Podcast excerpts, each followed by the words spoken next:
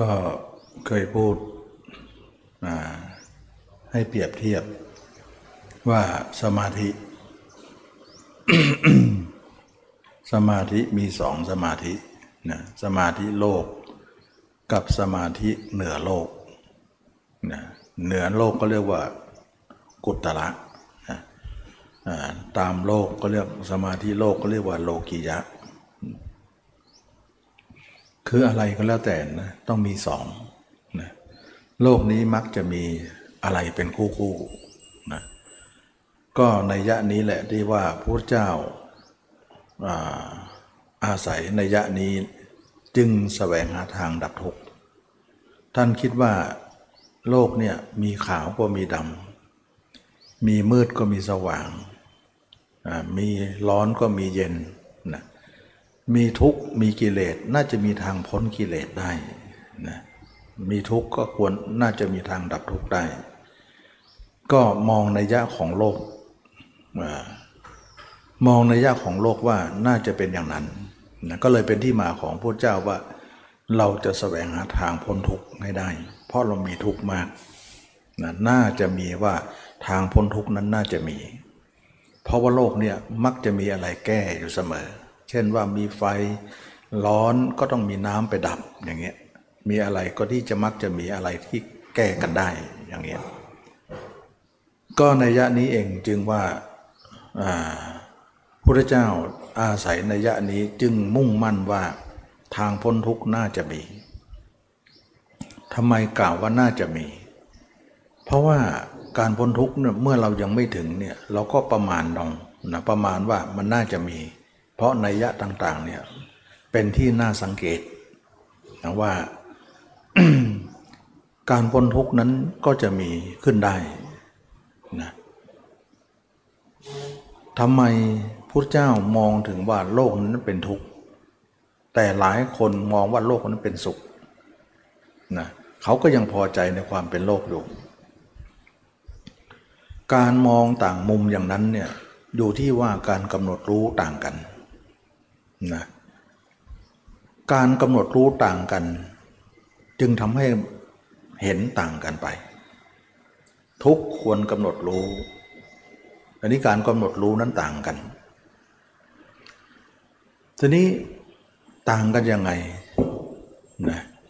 ก็คนโลกก็เห็นแบบโลกโลก ไม่เห็นว่าโลกนั้นจะมีความทุกข์อะไร เขาก็พอใจที่จะเป็นโลกต่อไป เมื่อความพอใจของเขาเป็นโลกต่อไปนั้น เขาก็พยายามว่าโลกให้ทำอะไร เราก็ทำตามนั้นแหละ แล้วทำแล้วมันก็มีความสุขอยู่นะเช่นว่าโลกเนี่ยมีราคะ มีโทสะ มีโมหะมาให้เรา มาอยู่ในใจเรา เราก็ไม่รู้สาเหตุเหมือนกันว่าอยู่ๆมันก็อยู่ในใจเราซะแล้วนะไม่รู้ว่ามันมาจากไหน เราก็คงไม่สาวว่ามันมาจากไหน คงจะหาคำตอบไม่ได้นะแต่เมื่อมาแล้วเนี่ยเราจะตามเขาหรือเราจะแก้เขา หรือเขาเราจะทำลายเขา มันอยู่ตรงนี้นะมีมาเมื่อไหร่ก็ช่างเถอะ เราคงจะไม่มีคำตอบในเรื่องนั้น แต่มันมีคำตอบอยู่ว่า มีแล้วจะแก้ไขอย่างไร เพราะอะไร เพราะคนหนึ่งมองว่าเมื่อเรามีเนี่ยเราก็ทำตามเขาไปสิ นะมีราคะก็หาราคะไป โทสะก็มีอะไรก็ว่าไป โมหะก็ว่าไป จิตเราที่วิ่งออกไปสู่อารมณ์ต่างๆเนี่ยมันวิ่งมาตั้งแต่เกิดมา ไปทางตา ทางหู ทางจมูก ลิ้นกายใจ เราก็ปล่อยมันไป ไม่ต้องไปทำอะไรมัน มันอยากทำอะไรก็ทำตามมันแล้วแหละ อย่างนี้เขาเรียกว่า พอใจที่จะทำตามนะ แล้วก็เวลาทำตามเนี่ยโลกนี้มันไม่ได้ว่าทุกถ่ายเดียว แล้วก็ไม่ได้ว่าสุขถ่ายเดียว มันปนกันอยู่นะพุทธองค์ก็ทรงกล่าวก็ยอมรับอยู่ว่า โลกนั้นไม่ได้ทุกอย่างเดียว ถ้าคนเราเกิดมาทุกไปหมดมันหาความสุขไม่ได้เลย ทุกคนก็คงจะไม่อยู่โลกได้หรอก คงจะหนีกันหมดแล้วนะแต่โลกเนี่ยมีความสุขอยู่ ความสุขนั่นแหละจะเป็นเครื่องพอใจสำหรับคนโลกนะเมื่อโลกนั้นไม่ได้มีทุกข์ถ่ายเดียวมีสุขด้วยปนกันอยู่นะเขาเห็นความสุขอันนั้นแหละ จึงพอใจยิ่งนัก เขาจึงยอมทำตามโลก คล้ายๆว่าเราทุกคนเนี่ยพกกิเลสมาอยู่ในใจเรา แล้วก็เราจะทำตามเขา หรือจะต่อสู้เขา หรือจะกำจัดเขานั่นเอง มันอยู่ที่เราพินิจพิจารณาแล้วก็มุมมองของการที่เราจะทำยังไงกับสิ่งเหล่านี้นะก็เป็นที่มาว่าคนหนึ่งเนี่ยยอมทำตาม การทำตามนี้เยอะมากเลยนะท่านเปรียบเหมือนว่าขนโคเลยนะส่วนคนที่ไม่ทำตามเนี่ยเขาโคเองฉะนั้นโคตัวหนึ่งมีเขาสองเขาเอง ขนเยอะกว่า ฉะนั้นเราเห็นไหมว่าคนโลกเนี่ยยอมทำตามหมดเลย แล้วก็ไม่ใช่ชาวพุทธอย่างเดียว ไม่ใช่ชาวไทยอย่างเดียว เราดูต่างประเทศดูใครเดินกันสายเดียวกันหมดเลย อาการเดียวกันหมดเลย มีแก่มีเจ็บมีตายเหมือนกัน มีเลือดเลือดยังสีเดียวกันเลยนะผิวหนังเราอาจจะผิวต่างกันนะผิวเหลืองบ้าง ผิวคล้ำผิวดำบ้าง ผิวสองสีบ้างหรือผิว ขาวบ้าง แต่เลือดไม่มีสีอื่นเลยนะเราเห็นไหมว่าเลือดอย่างสีเดียวกัน ผิวพรรณอาจจะต่างกันบ้าง แต่ถามว่ากิเลสทุกคนไหม ทุกคนเลย แล้วก็มีอิทธิพลหมดเลย ไม่ว่าศาสนาไหน แต่มีตัวเดียวกัน ไม่ใช่ว่าพุทธเราเนี่ยมีกิเลสสามตัว ศาสนาอื่นมีสองตัวตัวหนึ่งก็มีอะไรทำนองนั้นนะพุทธศาสนาเนี่ย มีแต่คนแก่คนเจ็บคนตาย คนอื่นเขาไม่แก่กันหรอกเป็นอย่างนั้นไหม คนจะรู้ธรรมะหรือไม่รู้ก็ตาม เป็นอันเดียวกัน เขาเรียกว่าสากลนะสากลในที่นี้ก็หมายถึงทุกคนทุกท่านไม่ว่าศาสนาปัณณะเชื้อชาติเผ่าพันธุ์ผิวสีอย่างไร เป็นลักษณะเดียวกัน มีกิเลสสามตัวเท่ากัน อายุไม่เกินร้อยเท่ากัน แล้วก็เลือดสีเดียวกัน มีหัวเราะร้องไห้ ดีใจเสียใจและก็พฤติกรรมเดียวกันหมดเลย จึงเข้ากันได้หมดเลย ไม่เฉพาะคนพุทธอย่างเดียว บางคนอาจจะมองว่าพุทธเราเนี่ยสอนแต่นเรื่องนรกสวรรค์มีแต่นรกบ้างอะไรบ้างนะศาสนาอื่นเขาสอนสวรรค์เขาไม่มีนรกเลย อยากจะเปลี่ยนนะความจริงไม่ใช่หรอกมันเป็นความเห็นความคิดมันมีกันทั้งหมดเลย เมื่อมนุษย์มีนรกก็มี เมื่อมนุษย์มีสวรรค์ก็มีนะไม่ว่าคนพุทธไม่ว่าคนต่างพุทธก็ขึ้นสวรรค์ได้ตกนรกได้เหมือนกัน มันเป็นสากลไงทีนี้พระเจ้าไม่ได้สอนว่าเฉพาะพุทธอย่างเดียวที่ตกนรกงั้นเราก็แย่สินะแล้วก็ไม่ใช่พุทธอย่างเดียวที่มีกิเลสนั่นเราก็แย่เหมือนกันนะเราคิดดูว่าทั้งหมดเนี่ยเรียกว่าโลกเลยนะ คำว่าโลกเนี่ยคือครอบงำพฤติกรรมของทุกคนนั่นเดียวกัน มันก็มีนัยยะว่านี่เราวกมาสู่เรื่องว่า คนบางคนพอใจที่จะทำตาม คนนั้นเรียกว่าไม่เข้าวัดฟังธรรมไม่ไม่ปฏิบัติธรรมอะไร เขาพอใจที่จะทำตาม อยากได้อะไรจิตอยากได้อะไรหาให้นะหาให้เขา เขาอยากได้อะไรหาให้เขา จะได้หรือไม่ได้ก็ต้องหาละนะได้มาไม่ได้มาก็ต้องหาดูก่อนนะอยากได้หญิง อยากได้ชาย อยากได้ทรัพย์สมบัติ อยากได้ทุกอย่างในโลกก็หามา จึงเป็นที่มาของอคนกลุ่มนู้นกลุ่มนี้ เผ่าพันธุ์นู้นเผ่าพันธุ์นี้ก็มาลังประเกียดกัน มาถือแม่คือถือแง่ถือมุมกันว่า เผ่านั้นเผ่านี้ ถ้ารังแกเขาก็จะต่อสู้กลายเป็น ปักเขตแดนกันเลย ว่าคนเผ่านั้นแดนนี้เป็นเผ่านี้นะใครมาล่วงล้ำกล้าสู้นะแผ่นดินก็หัวเราะเยาะเหมือนกันว่า เจ้านี่เกิดมาเมื่อไหร่ ก็หมายมั่นว่าเป็นของตัวเอง ที่ดินเกิดมาก่อนแล้วนะเราก็มาปักเขตปักแดนกัน เป็นสัญชาตญาณของมนุษย์ แม้แต่สัตว์เดรัจฉาน เราเห็นไหมว่าเสือบ้างสิงโตบ้างสุนัขบ้าง ไปไหนมันก็จะขูดพื้นดินบ้าง ปัสสาวะลดบ้างลดตรงนั้นตรงนี้เพื่อประกาศสักดาว่าเขตของตนนะตัวอื่นมาก็ได้กลิ่นได้กลิ่นโอ้นี่เขตคนอื่นนี้ มันเป็นสัญชาตญาณเหมือนกันหมดเลยนะอาณาเขตของคนเราเนี่ยมัน แม้แต่สัตว์ก็ยังประกาศอาณาเขตของตัวเองเลยนะว่าใครล่วงล้ำมาข้าก็จะสู้ละนะนี่เขตแดนของข้ามันก็เป็นเรื่องของการที่ห้ำหันกันเรื่องการ รบรบลาค่าฟันกันนะสัตว์ไม่มีอาวุธก็เอาเขี้ยวไป เอางาไปเอาพิษสงไปนะเอาเขี้ยวเอาเขาเอาไปนะไปสู้กัน มนุษย์ก็เอาอาวุธไปนะมนุษย์ไม่ต้องให้เขาหรอกไม่ให้อะไรหรอกเขาฉลาดนะเดี๋ยวหาอาวุธเองแหละนะ ก็เลยว่ามนุษย์ก็เลยประดิษฐ์อาวุธกันสู้กัน เพื่อจะให้ขตายไปข้างหนึ่งก็เป็นที่มาของการสู้กันในโลกนี้ เพื่อจะแย่งจริงอะไรต่ออะไร เพราะทำตามโลกนี้นะโลกเขาสอนอย่างนั้นมันก็ดำตามนั้น ทีนี้ว่าเมื่อเราทำตามโลกเนี่ยเราก็ทำตามราคะโทสะโมหะอันเดียวกัน นั่นชื่อว่าโลก ทีนี้เราทำตามนั้น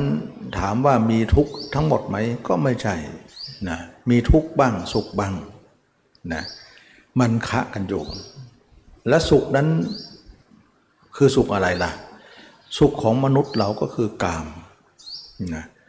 กามเนี่ยก็คือความสุขของมนุษย์เรา อันนี้แหละจึงว่ากามจึงเป็นความสุดยอดของความสุขของมนุษย์ นะเขาเรียกว่ามนุษย์เราเนี่ยอยู่กามมาพบเทวดาก็เหมือนกัน กามเทแบบเทวดานะเทวดาก็มีเทพบุตรนางฟ้าไปนะแล้วก็มนุษย์เราก็มีผู้หญิงผู้ชายไป ก็เป็นลักษณะของการหมกมุ่นด้วยกามทั้งนั้น ไม่ว่ามนุษย์และเทวดานะเทวนาก็ยังเป็นกามเหมือนกัน ท่านจึงจัดว่ามนุษย์และเทวดาอยู่ชั้นกามมาพบอยู่ชั้นเดียวกัน แต่ภพภูมิต่างกัน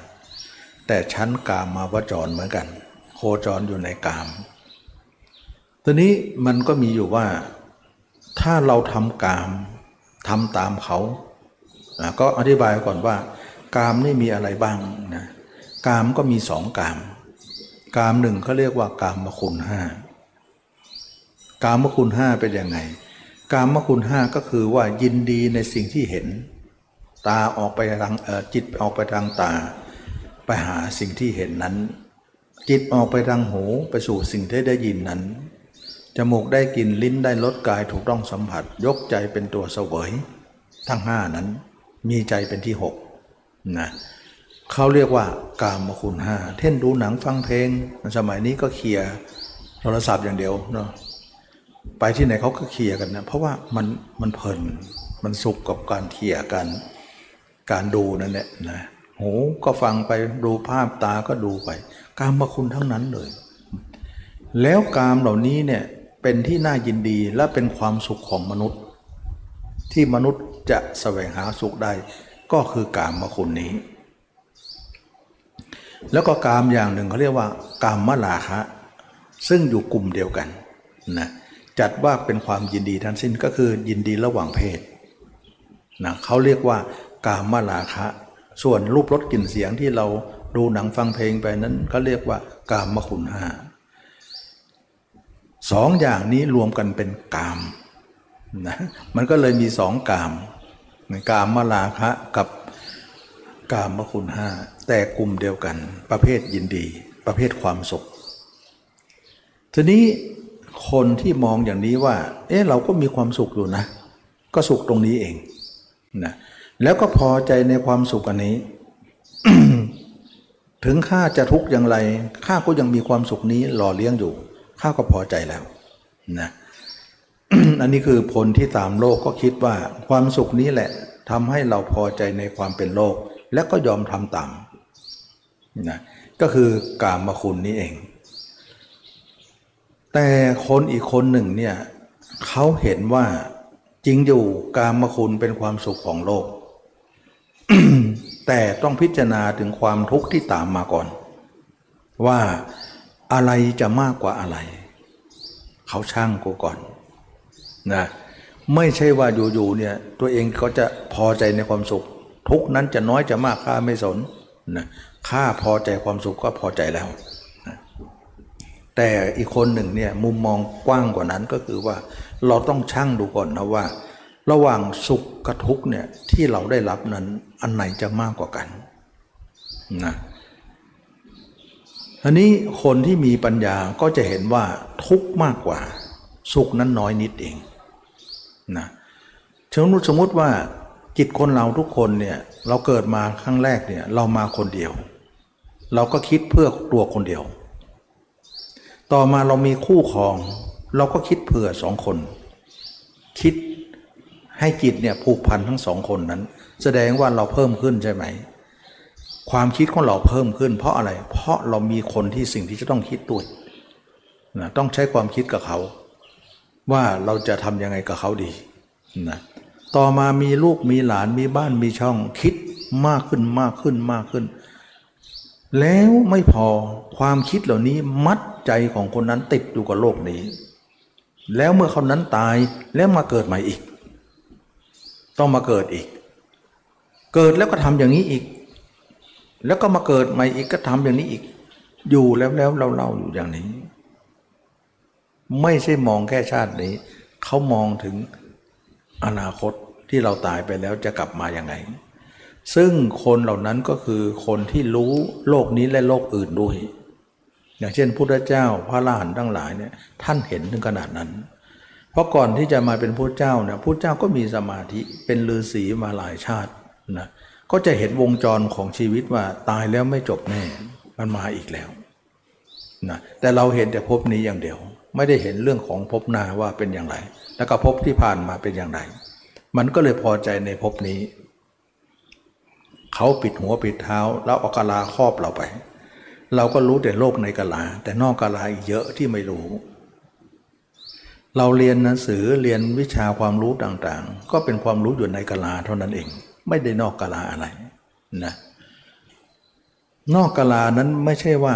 เราจะไปจักรวาลอื่น เราไปดวงดาวน้นดวงดาวนี้ไม่ใช่อย่างนั้นนะอันนั้นเรียกว่านอกโลกจริง แต่นอกโลกแบบวัตถุนะแต่นอกโลกของจิตนั้นมันเป็นอีกมิติหนึ่งที่ไปเจอไม่ได้หรอกนะเราจะขึ้นบนท้องฟ้าไปเจอสวรรค์ไม่มีหรอก นะเราจะลงไปนรกเนี่ยลงไปพื้นดินจะเจอนรกไม่มีหรอก มันจะเจอเป็นวัตถุหมดนะแต่สิ่งที่พุทธเจ้ากล่าวและใจของเรานั้นมันเป็นนามธรรมที่มองเห็นไม่ได้ มันเป็นอีกมิติหนึ่งนะเราจึงว่าวัตถุก็คือวัตถุเรื่องของนามธรรมก็นามธรรมที่เห็นกันยากมันเป็นคนละมิติกันนะอันนี้ก็เป็นเรื่องของการที่ว่า พุทธเจ้าเห็นว่า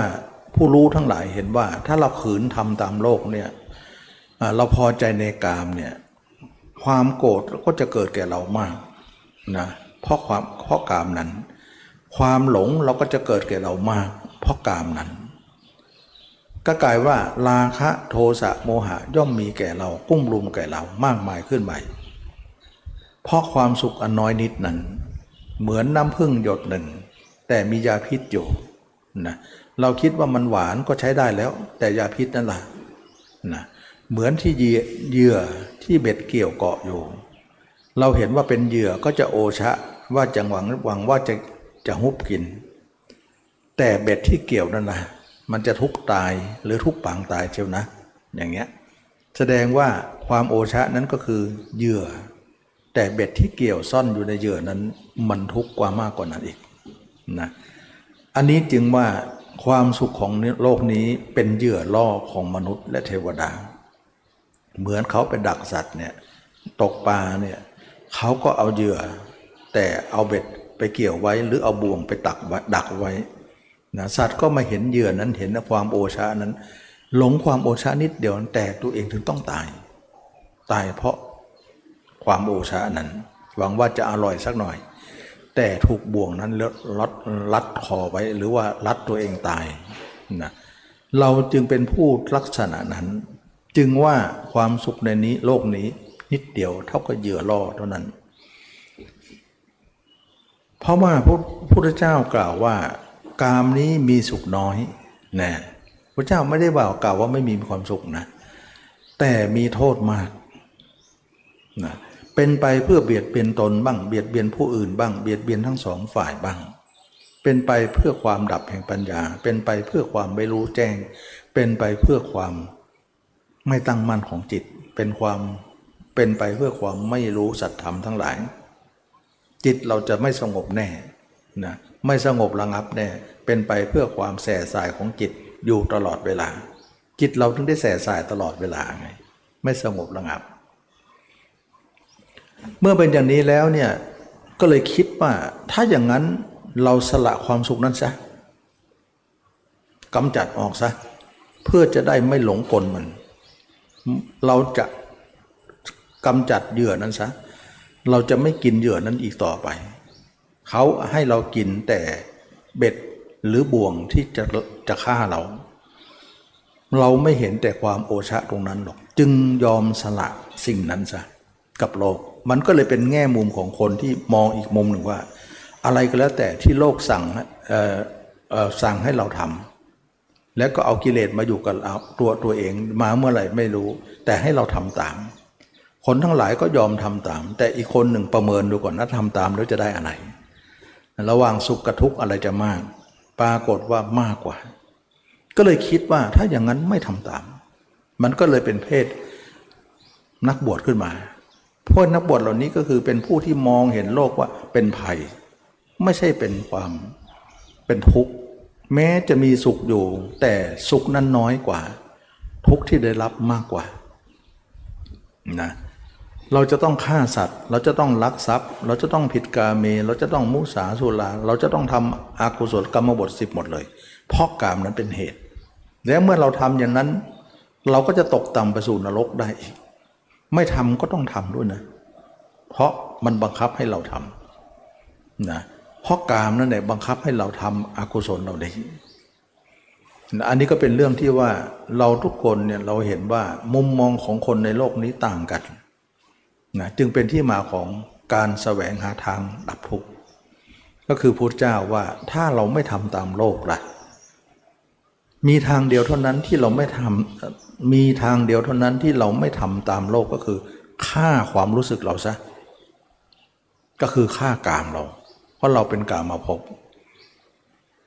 มาพูดง่ายๆหมายถึงว่าทุกคนเกิดมามีกามอยู่ในหัวใจหมด แต่ทุกคนหลายคนทำตาม แต่คนนี้จะฆ่า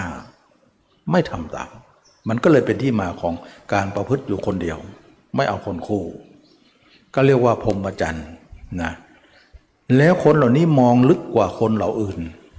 มองว่าสุขก็เอาเถอะหน้านะเขาให้สุขก็สุขไปสิแต่ทุกข์ไม่ต้องสนใจไม่ได้ คนนี้มองว่าทุกข์กับสุขเนี่ย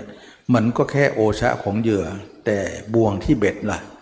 บ่วงกับเบ็ดนั้นจะฆ่าเราเลยนะ เพราะเราจะหลงแต่เหยื่อแค่นี้เลย มันก็เลยคิดว่าไม่กินเหยื่อดีกว่า ถึงจะหิวก็ไม่หิว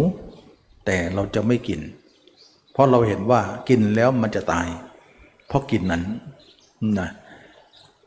ทุกนั่นเองนะฉะนั้นคนเหล่านี้มองละเอียดกว่าเยอะนะก็เลยทำให้มีมุมมองต่างกัน แล้วคนเหล่านี้ก็เริ่มมาฟังคำสอนพระเจ้า ผู้รู้ทั้งหลายที่พูดเรื่องนี้ว่า เออตัวเองก็เห็นด้วยนะว่า มันทุกข์นะ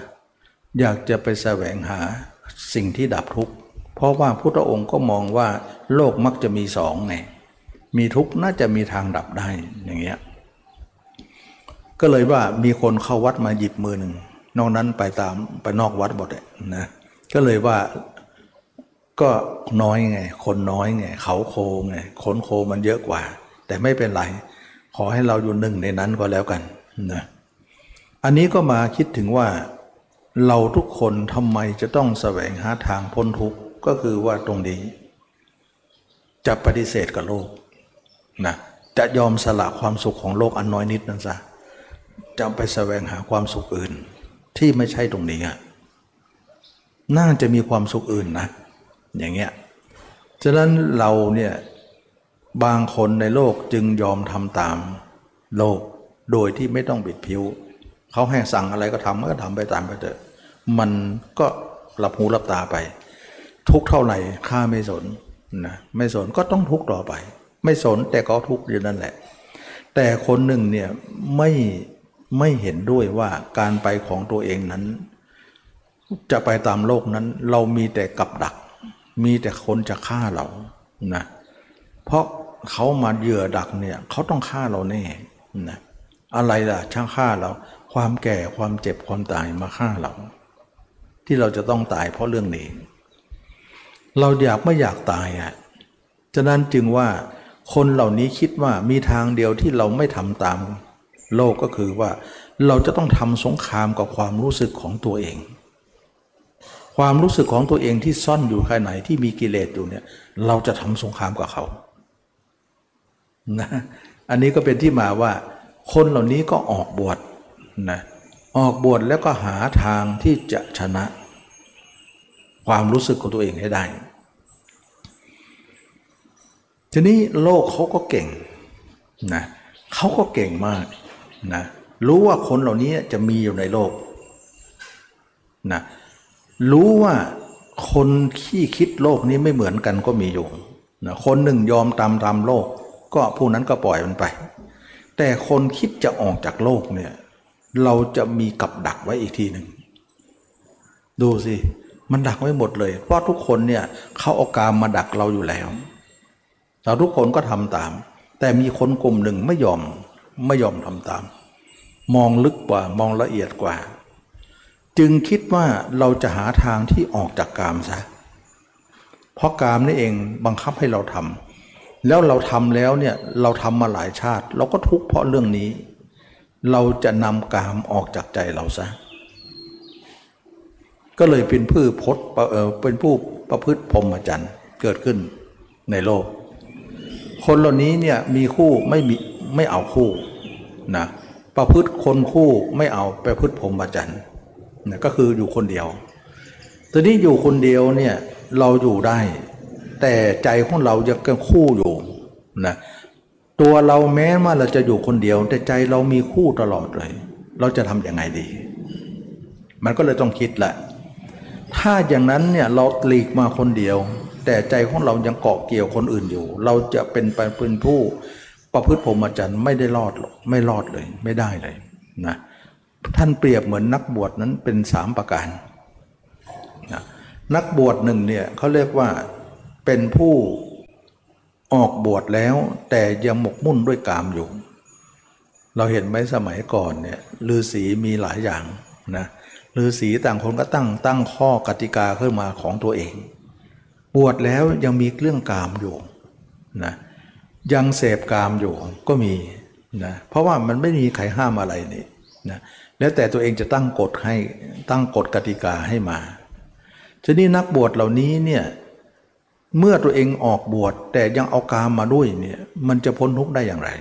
ท่านเปรียบเหมือนไม้สดที่ชุ่มด้วยยาง บุคคลนำไปแช่น้ำไว้ จะทำให้เกิดไฟได้อย่างไรนะเป็นไปไม่ได้นะฉะนั้นนักบวชบางคนเนี่ยหมกมุ่นอยู่ในกาม ตัวเองบวชดด้วยแต่กามก็ไม่เอาออก พอใจที่จะเป็นกาม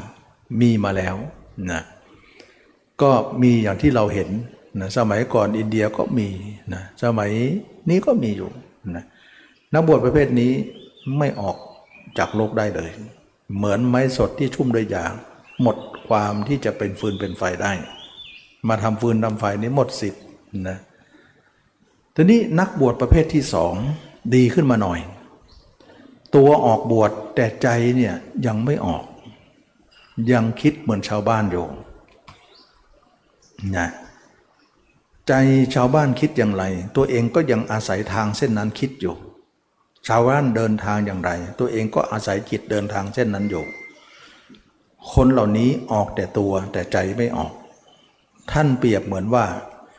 ไม้สดที่ชุ่มด้วยยาง ถึงแม้จะวางบนบก ก็ไม่สำเร็จประโยชน์ที่จะทำฟืนทำไฟได้ ก็กลายว่าทำฟืนมันก็ได้แหละทำไฟทำให้เกิดไฟก็ไม่ได้ เพราะถึงจะไม่แช่น้ำแต่มันสดอะนะชุ่มด้วยยางอยู่นะนักบวชประเภทนี้ดีขึ้นมาหน่อย แต่ก็พ้นทุกข์ไม่ได้ นักบวชข้อที่สามนะตัวเองออกบวชแล้วใจของตัวเองต้องออกด้วย อย่าคิดเหมือนชาวบ้านที่คิด อย่าเดินในสิ่งที่ชาวบ้านเขาเดินกัน เขาวันวันเขาเอาจิตไปคิดถึงใครๆ เราอย่าทำเช่นนั้นนะเราจะต้องคิดถึงตัวเองเท่านั้น วันหนึ่งเนี่ยตัววันหนึ่งจิตจิตของเราจะคิดแต่ถึงแต่ตัวเอง ไม่คิดถึงใครอื่น เพราะเราคนเดียวก็คิดตัวคนเดียวสิเราถึงจะเป็นคู่อยู่คนเดียวได้ แต่ถ้าเราคนเดียวแต่ไปคิดถึงคนอื่น เราจะเป็นคนเดียวได้ยังไง มันก็ร้อนรุ่มเท่านั้นแหละเขาเรียกว่าเพศไปตาม แต่จิตไม่ตามเพศนั้นนะนักบวชนี้แหละจะถึงฝั่ง ถึงการพ้นทุกข์ได้นะเหมือนไม้แห้งที่วางบนบก จะมาสำเร็จฟืนไฟนั้นได้เลย พร้อมที่จะเป็นฟืนเป็นไฟทันทีนะเหมาะควรด้วย ไม้แห้งที่วางบนบกนั้น เหมาะสมหรับที่จะเป็นฟืนเป็นไฟอะไร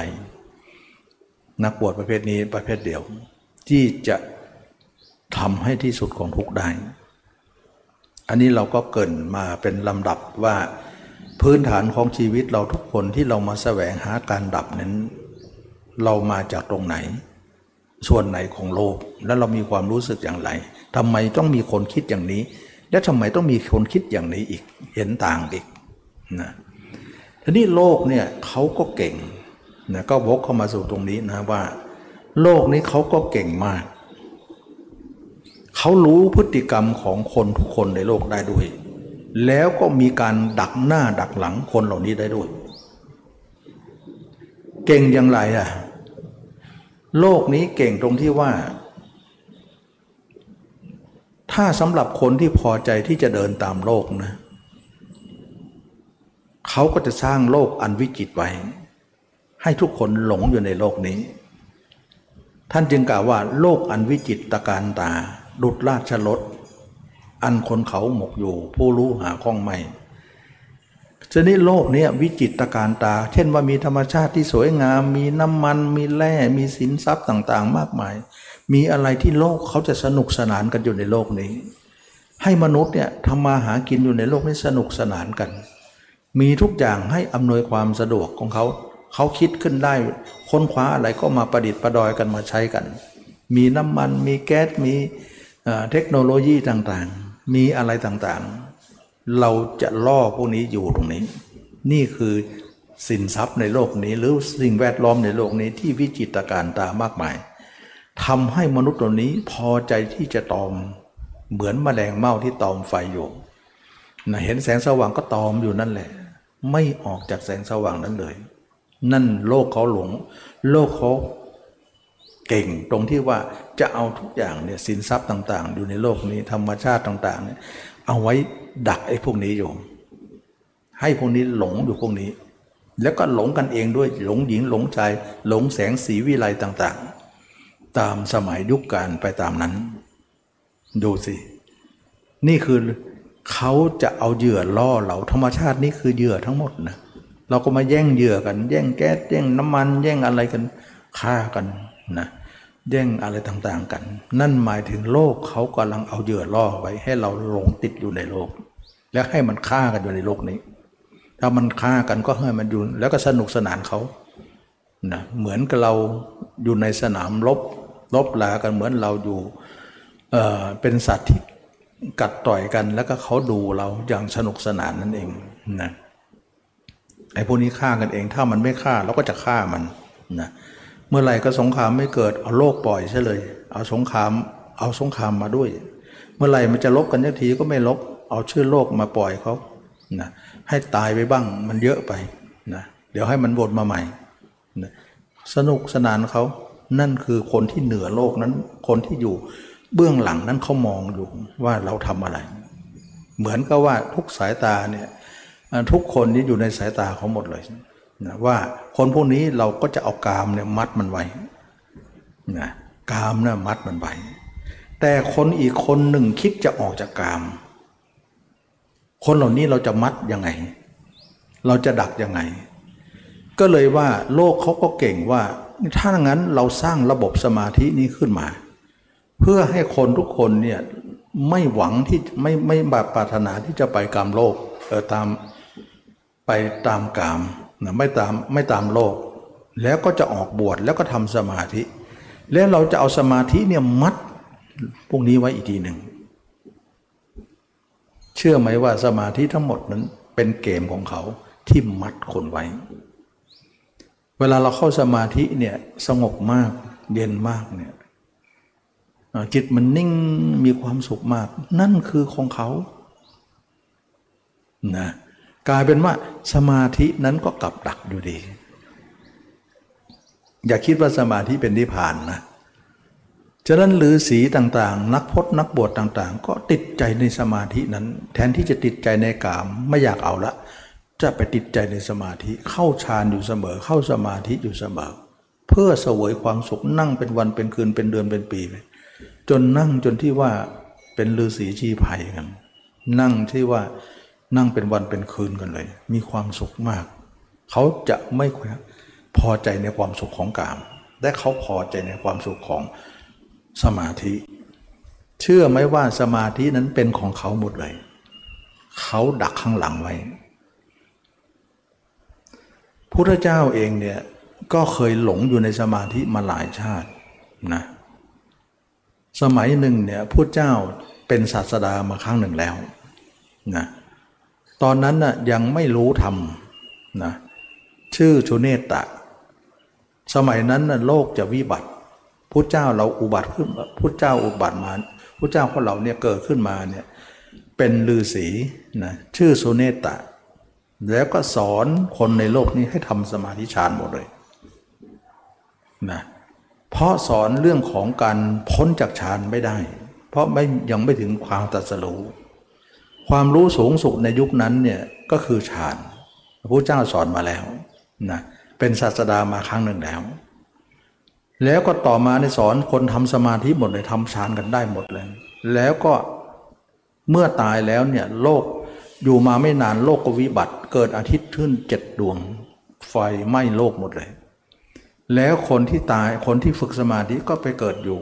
พรมโลกชั้นอาภัสรานะนะ อันนี้ก็เป็นที่มาของพระเจ้าเคยเป็นศาสดามาครั้งหนึ่งแล้ว แล้วท่านท่านก็เล่าให้ฟังว่าสมัยนั้นเน่ะเรามีความรู้แค่เรื่องฌาน เราคิดว่าเป็นความรู้สูงสุดแล้วแต่ความจริงไม่ได้สูงเลยนะ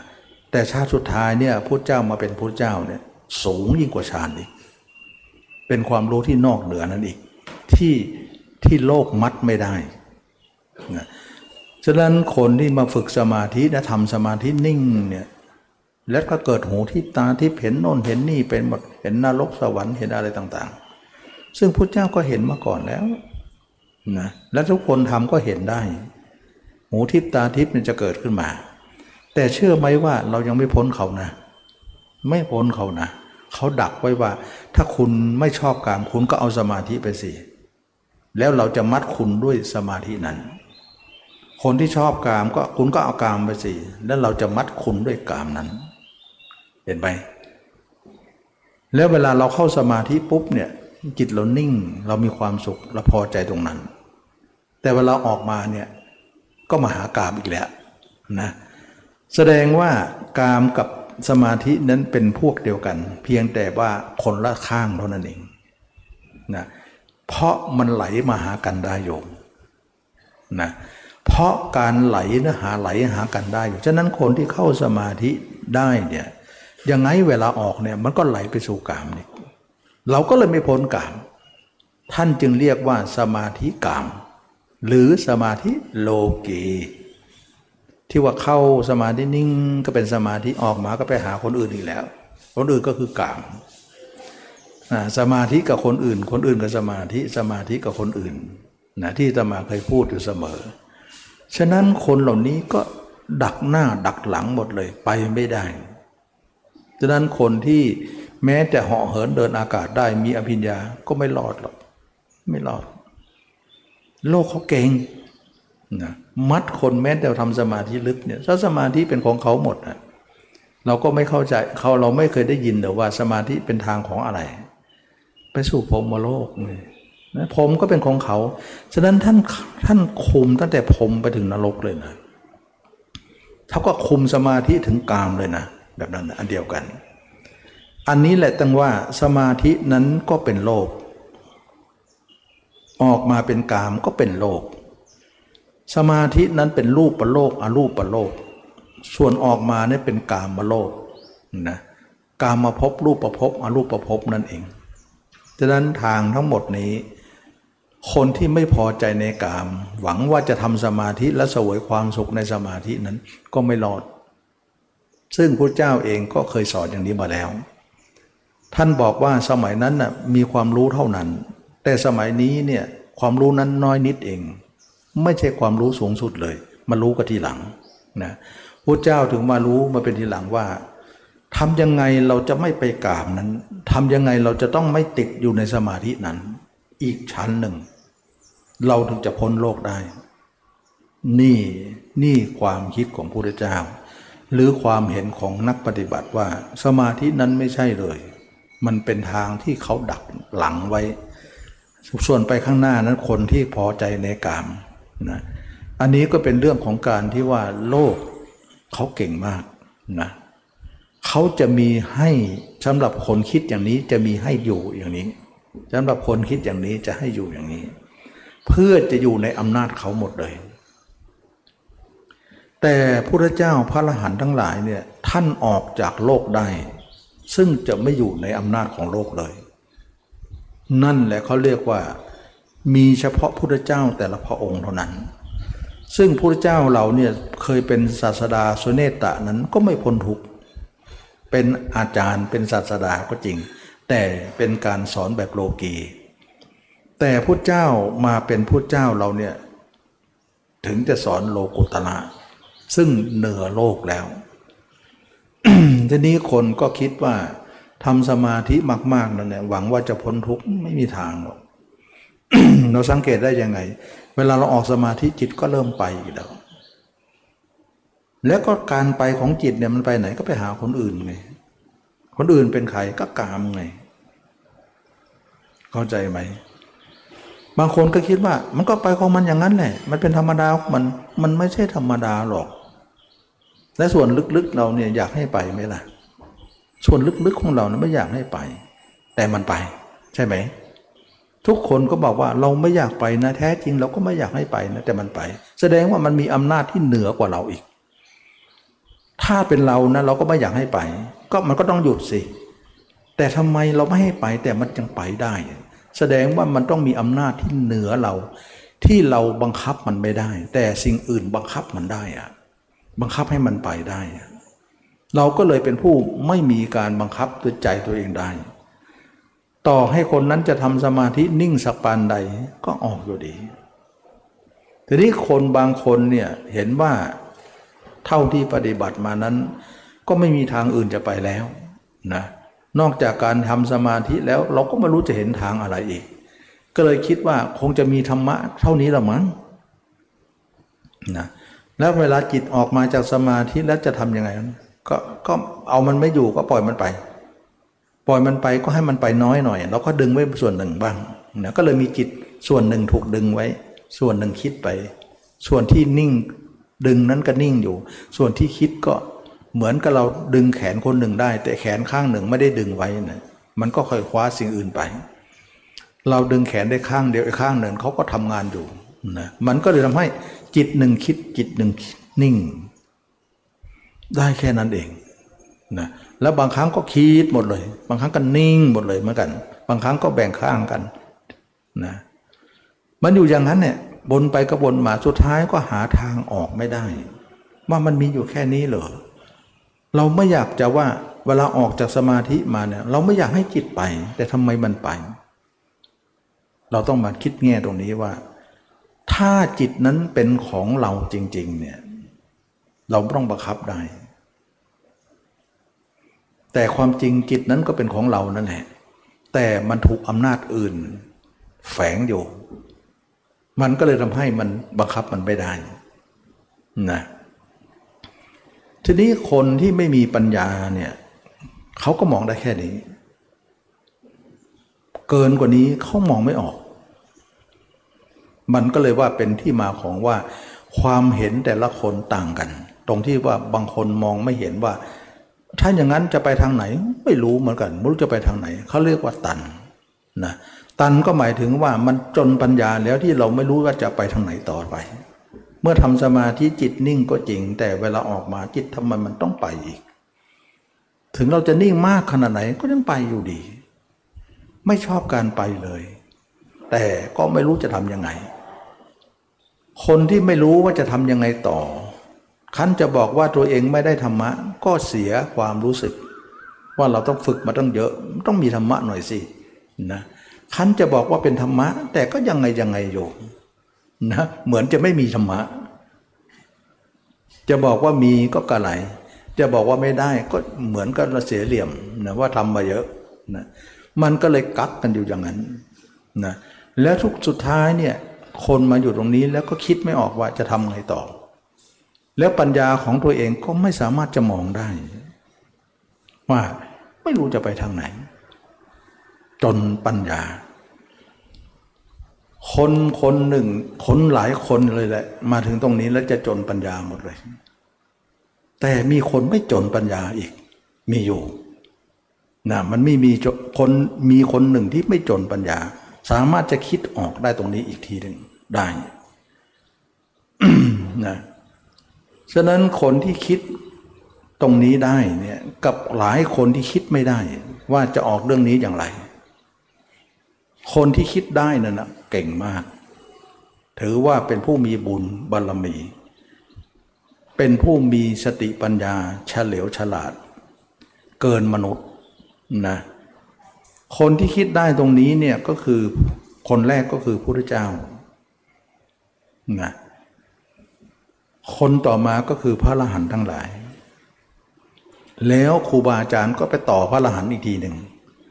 แล้วเราก็ต่อครูบาอาจารย์อีกทีหนึ่งก็เป็นทอดๆกันมา เหมือนต่อเทียนกันมาเป็นทีละน้อยละน้อยนะเทียนนั้นก็เลยลุกสว่างขึ้นมาได้ เราต่อกับเทียนกันก็จะพึบพับไปเต็มไปหมด คนที่คิดมากกว่านี้หรือได้ตรงนี้ได้เนี่ยเขาคิดอย่างไรนะหลายคนมาถึงตรงนี้คิดไม่ออกว่าจะทำไงต่อ คั้นไปถามอาจารย์คนสอนก็บอกว่าทำไปเถอะ ไม่บอกดิ เนี่ยทำไปเถอะเดี๋ยวก็รู้ทำเท่าไหร่ก็ไม่รู้ ถ้ารู้จริงอาจารย์ก็ต้องบอกว่าทำอย่างนี้อย่างนี้สิแต่อาจารย์โยนให้ว่าทำไปเถอะแสดงว่าอาจารย์ก็คงไม่รู้เหมือนกันนะก็ไม่รู้จะไปทางไหน ก็เลยไม่บอกนะคันบอกว่าไม่รู้ก็จะเสียเหลี่ยม เสียความเป็นอาจารย์คนสอน ก็เลยบอกเป็นลักษณะคุ้มเครือไปนะบอกเป็นลักษณะถึงการที่ทำไปเหอะไปอย่างนั้นนะทุกคนก็ได้รับคำตอบนี้ แต่เราอยากจะรู้คำตอบนะว่า แล้วเราจะทำยังไง แล้วทำไมจิตของเราเวลาออกสมาธิทำไมถึงคุมไม่อยู่ เราอยากจะรู้นะทุกคนก็คิดไม่ออกว่าทำไมมันคุมไม่อยู่ แท้จริงเราอยากให้อยู่ไหมยาก แต่มันไม่เอามันไม่อยู่ใช่ไหมล่ะแต่รู้ไหมว่าอะไรเป็นสาเหตุของการทำให้เขาคุมไม่อยู่ คิดได้ไหม ถ้าคิดได้เก่งมาก เพราะคนคิดเรื่องนี้ยากหาคนคิดยาก และคนรู้ยาก คิดไม่ออกไม่เป็นไรจะบอกให้นะคิดไม่ได้ก็จะบอกให้ การที่จิตเราออกจากสมาธิแล้วทำไมถึงไป เพราะอะไร เพราะจิตเรามันมีภาพเขาภาพเขาเป็นเครื่องอยู่มาก่อนเก่าแล้ว เราไม่กำจัดภาพเขาออกไป ฉะนั้นเราออกจากสมาธิ ภาพเขาก็ปรากฏทันทีเลยทำอันเป็นเครื่องสลัดเขาออกจากใจเรายังไม่เกิดขึ้นแก่เรา จิตเราแต่มันอยู่กับเขา เมื่ออยู่กับเขามันก็ต้องไปสิใช่ไหมล่ะ แสดงว่าการไปของมันเพราะมันมีภาพเขาอยู่ ภาพใครล่ะ ก็เกิดมาเนี่ยไปเห็นใครก็เก็บเอามาหมดเลย มาอยู่ในใจ แล้วภาพพวกนั้นออกสมาธิมันก็โผล่ขึ้นรับทันทีเลย เด้งขึ้นรับ มันก็ไปอยู่เขาอยู่เขาก็คุมไม่อยู่ นี่เองจึงเป็นสาเหตุว่า เราทุกคนเนี่ยทำไมเราคุมจิตไม่ได้ ก็เพราะไม่ได้ เพราะว่าจิตเราไปฝากไว้อยู่กับคนอื่นหมดเลย มาได้แต่เกิดแล้ว เพราะคนอื่นเห็นว่าการทำอย่างนั้นเนี่ยเป็นธรรมดาของคนในโลกนี้ว่าวันๆก็ต้องคิดถึงคนน้นคนนี้ แต่ความคิดเหล่านั้นเองเป็นที่มาของทุกข์ทั้งหมดนะจึงว่าเราเนี่ยคุมจิตไม่อยู่ เพราะจิตเรามีภาพเขา นั่นเองนะ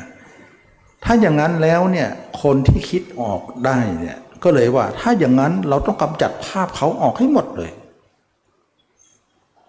อ่าจิตเราถึงจะอยู่ได้ มันเป็นเรื่องกำจัดภาพแล้ว ไม่ใช่เรื่องการทำสมาธิอย่างเดียวแล้ว มันขยับมาตรงนี้แล้วอะฉะนั้นคนที่มีปัญญาเขาคิดออก แสดงว่าคนนี้เจ๋งมากเลยนะปัญญาไม่ธรรมดามองการไกลได้ ทีนี้ว่าเราจะกำจัดภาพเขาได้อย่างไร เพราะภาพเขาเป็นทุกข์ใช่ไหม ทุกข์ควรกำหนดรู้ใช่นะ ภาพเขาเป็นทุกข์ในโลก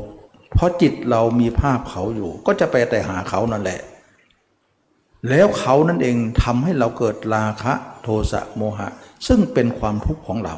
เพราะเราจะปฏิเสธโลก แต่ภาพเขาไม่ปฏิเสธจิตเราเลยนะเราจะพ้นเขาได้อย่างไรทีนี้เราจะ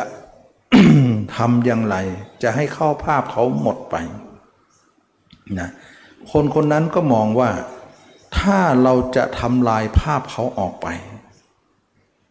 แล้วเราก็ต้องมีภาพอื่นรองรับเรา เออรองรับจิตนั้นอีกทีหนึ่ง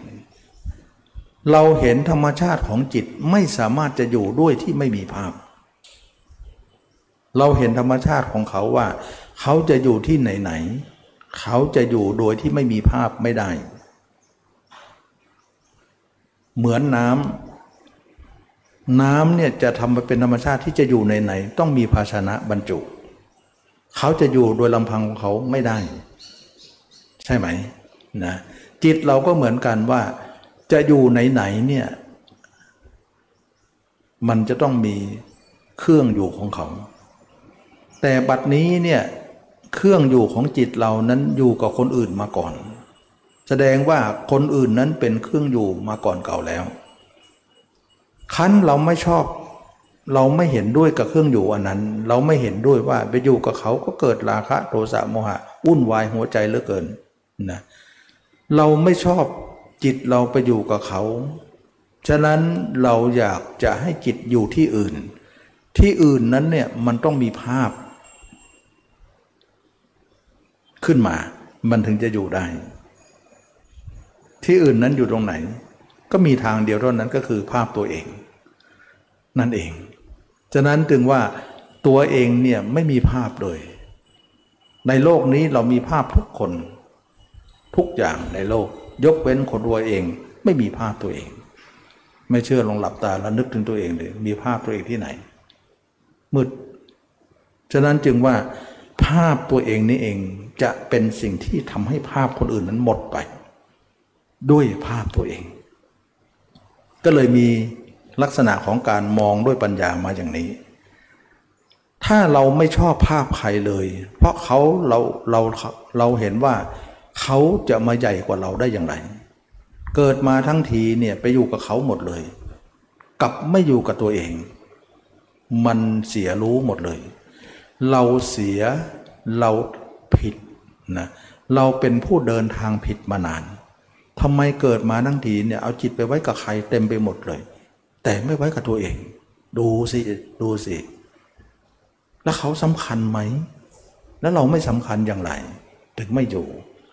ถ้ามาคิดดีๆ เออเนาะเราเนี่ยมันผิดนะเนี่ยแต่เราไม่รู้ว่าผิดไง ความไม่รู้ตรงนั้นเนี่ยท่านเรียกว่าอาวิชชาคือความไม่รู้ ก็จัดเป็นโมหะนั่นเอง นั้นมีราคะแล้วยังไม่พอมีโทสะแล้วก็มีโมหะคือความไม่รู้เขาเรียกว่าความไม่รู้นี่ปกปิดคนทุกคนเอาไว้ ก็เกิดมาตั้งแต่เด็กก็ถูกหลอกมาแล้ว แต่ว่าเป็นผู้ใหญ่ยังถูกหลอกต่อไปเนี่ยมันเจ็บใจอยู่นะนะเด็กหลอกก็ว่าเด็ก แต่ผู้ใหญ่หลอกนี่สิโดนหลอกนี่สิผู้ใหญ่ยังไม่แก้ตัวเองเลย ยังทำเหมือนเด็กๆนั่นเลย เราก็คิดว่าเราจะเป็นผู้ใหญ่ตรงไหนนะ ฉะนั้นขบวนการของพุทธเจ้าพระอรหันต์คือ ย้ายจิตเราจากคนอื่นมาอยู่กับตัวเองซะไม่ใช่ขั้นทำได้สมาธินั้นอย่างเดียวไม่ได้ ถ้าเราทำได้ตรงนี้นะเราจะออกโลกได้เลย เพราะอะไร เพราะทำสมาธินิ่งมากจริงออกมาภาพเขาก็เด้งรับแล้ว ก็ยังเป็นโลกอยู่ดี เพราะโลกนั้นมันเป็นอย่างนั้น แต่ถ้าเรามาอยู่ตรงนี้นะเราไม่มีทั้งหมดเลยโลก ไม่มีในสมาธินั้นไม่มีในภาพคนอื่นนั้น เราจะเป็นผู้เหนือโลกแล้ว นี่เองจึงเป็นที่มาของคำสอนพุทธเจ้าว่าอริยมรรคก็คือตรงนี้ เป็นที่มาของการทำความเพียรสี่ประการก็คือตรงนี้นะสี่ประการก็คือหนึ่งเราจะต้องตัดภาพคนอื่นออกให้หมดไม่ให้มีอยู่ในใจเรา เวลาจิตเราจะคิดถึงใครตัดทิ้งให้หมดเลยสอง เราจะเอาจำจิตที่ตัดนั่นมาพิจารณาตัวเราว่า เรามีรูปพันธ์สันฐานอย่างไร แต่มองทีไรก็ไม่เห็นสักทีไม่เป็นไร จินตนาการไปก่อนนะอนุมานไปก่อน หรือเห็นด้วยสัญญาไปก่อน สัญญาคืออะไร สัญญาคือการเห็นคนอื่นว่า เราเคยเห็นคนอื่น คนแก่คนเจ็บคนตาย คนผ่าท้องผ่าไส้เห็นตัวหนอนชอนชัยไหมคนตายแล้ววันหนึ่งเป็นยังไงสองวันเป็นยังไง เห็น จำได้ไหมจำได้ นึกถึงตัวเองเป็นคนนั้นคนนั้นดีอย่างนี้เขาเรียกว่าเห็นด้วยจินตนาการหรืออนุมานกัน อนุมานไปก่อนนำล่องไปหรือว่าเห็นด้วยสัญญา สัญญาสัญญาแปลว่า เราจำจากคนอื่นมา แล้วให้มาเห็นตัวเองอย่างนั้น เราจะเห็นตัวเองด้วยสัญญาเหล่านั้นก่อน เพราะยังเห็นจริงไม่ได้ก็ไม่เป็นไร นี่คือความเพียรข้อที่สองนะเเราจะหาอุบายมาหว่านล้อมว่านึกถึงตัวเองเนี่ยนึกไม่ออกก็พยายามสมมุติออกนะสมมุติว่าเราเน่านะ เราเป็นศพเดินได้นะ เราเป็นตัวหนอนกำลังกินกำลังเต็มหน้าเต็มตาเรานะ รู้สึกจริง ๆ ใส่ความรู้สึกเข้าไปเลย เหมือนเรากินจริง ๆ เลยเหมือนแทะเล็มเหมือนตัวหนอนที่กำลังยุกยิกยุกยิกเราคันยุกยิกยุกยิกเหมือนกัน แต่ทนออกนะเหมือนกำลังกิดกัดกินตรงนั้นตรงนี้ สมมุติเอาลองทำดูสินะมันไม่เห็นก็ต้องเห็นอย่างนี้นะ อันนี้คือความเพียรข้อที่สองความเพียรข้อที่สามคือพยายามรักษาการกระทำของเราไว้ ว่าต่อนนี้ไปเราจะอยู่กับตัวเองเท่านั้น เราจะไม่อยู่กับใครอีกต่อไปนะเราเกิดมาเราหลงทาง เราไปอยู่กับคนอื่น ราคะ โทสะโมหะจึงคุ้มลงเราและความเพียรข้อที่สี่นะก็อย่าให้จิตไปทางหูทางตาไปแล้วก็ไปหาเขา ก็เป็นที่มาของสมณะที่สามนั่นเองว่า ตัวออกบวชแล้วใจก็ต้องอย่าไปหาเขาที่มาอยู่กับตัวเองสินะถึงจะเป็นไม้แห้งอยู่วางบนบกนะเราอยู่กับเราเรามาคนเดียว ใจก็ต้องอยู่กับคนคนเดียวสิจะไปอยู่กับสองคนได้ยังไง อย่างนี้นะฉะนั้นผมอาจารย์มันก็ไม่ขัดแย้งกัน ตัวเองมาคนเดียวก็ตัวเองก็คิดอยู่ตัวคนเดียวเนี่ยมันก็ไม่มีคนอื่นมาคิด มันก็เลยไปกันได้ ถ้าตัวเองมาคนเดียวแล้วจะเอาคนอื่นมาคิดปั่นได้ไปได้ยังไง เดี๋ยวก็ร้อน เดี๋ยวก็ออกมาหาเขาอีกแล้ว ก็เป็นที่มาของการที่เดินทางผิดนั่นเองนะเมื่อเป็นอย่างนี้แล้วเราถูกอบรมมากขึ้นตรงนี้ตรงนี้เนี่ยเขาเรียกว่าอบรมมรรคแสดงว่าสมาธินั้นไม่ใช่นะแสดงว่าปล่อยจิตออกนอกก็เป็นกามก็ไม่ใช่ เข้าสมาธิเป็นฌานทั้งหมด มีหูทิพตาทิพมีหอเหินเดินอากาศได้ก็จ้างเถอะมีอภิญญาขนาดไหนก็ไม่ได้ เพราะมันเป็นโลก แต่คำสอนพระเจ้าเหนือโลกอีกทีหนึ่ง ก็คือการเห็นตัวเองแจ้ง ฉะนั้นตัวของเราเนี่ยเป็นสิ่งเดียวเท่านั้นที่เราไม่เห็นนะอย่างอื่นเห็นหมดเลย ยกเว้นตัวเราเท่านั้นที่ไม่เห็น มันน่าเจ็บใจนะ ว่าเราทั้งทีเกิดมาไม่เห็นกัน นกไม่เห็นฟ้า แต่ก็อยู่บนฟ้านั่นเองปลาไม่เห็นน้ำแต่ก็อยู่ในน้ำไส้เดือนไม่เห็นดินก็อยู่ในดิน เราอยู่กับตัวเองก็ไม่เคยเห็นกัน ตั้งแต่เกิดมา ผมจะงอกแล้วก็ยังไม่เห็นเลยนะแต่คนอื่นเห็นทั้งวันทั้งคืนเลย ไม่จบไม่สิ้น นั่นคือความผิดพลาด ที่เราไม่รู้ตัว เราโดนหลอก โดนโลกหลอกนะ ทีนี้เราจะไม่หลอกแล้วพระเจ้าบอกผู้รู้ทั้งหลายท่านบอกอย่างนี้ อันนี้เราเรียกเขาเรียกว่าคนที่คิดได้คิดได้เขาจะคิดอย่างนี้ ไม่ใช่ตันอยู่แค่นั้น นั่งสมาธิแล้วออกมา จิตตามดูตามรู้ปล่อยมันดูมันไปอย่างนั้นเขาเรียกว่ามันมันไม่มีไม่มีไม่มีปัญญาที่จะมองออกเรื่องนั้นอีกทีหนึ่งฉะนั้นคนที่มีปัญญาเขาจะมองได้นะเพราะว่าจิตเราไปอยู่กับเขาหมดนั่นคือปัญหาจิตเราถึงได้ออกไง เราไม่ชอบจิตออกนั้นเลย ก็มีทางเดียวก็คือว่าต้องสร้างภาพเราขึ้นมา แข่งกับภาพเขาได้ให้ได้ และจนกว่าภาพเราจะชัด และก็จนจะชนะ ภาพคนอื่นถึงจะหายไปได้ มันทำลายเลยนะทำลายระบบเลยนะ เพราะการเห็นคนอื่นนั้นเราเห็นด้วยมโน ใช่ไหมล่ะ การที่เรามโนไปนั้นเนี่ยมโนนั้นมาจากไหน มาจากตาเนี่ยเห็นอะไรไปฝากที่มโนทีหนึ่งกตาที่เห็นนั้นเขาเรียกว่าจักขูวิญญาณ เมื่อเห็นอะไรก็ไปเก็บที่มโน มโนก็เก็บไว้นะตาเห็นรูปหูได้ยินเสียงจมูกได้กลิ่นลิ้นได้รสกายถูกต้องสัมผัสอะไร ก็ไปเก็บไว้ที่ใจ ใจจึงเป็นมโนอันยิ่งใหญ่นะใจจึงเป็นศูนย์รวมของการรับรู้ทางหูทางตาทั้งหมดทั้งสิ้นไปอยู่ที่ใจตรงนั้น เมื่อใจนั้นสะสมมโนนั้นไว้มาก มันก็เลยวันวันมีแต่มโนคิดไปสารพัดเรื่องจุดที่ที่มาของมโนวิญญาณนั่นเองนะมโนวิญญาณมาจากห้าวิญญาณไปฝากที่มโนเป็นที่หกนะ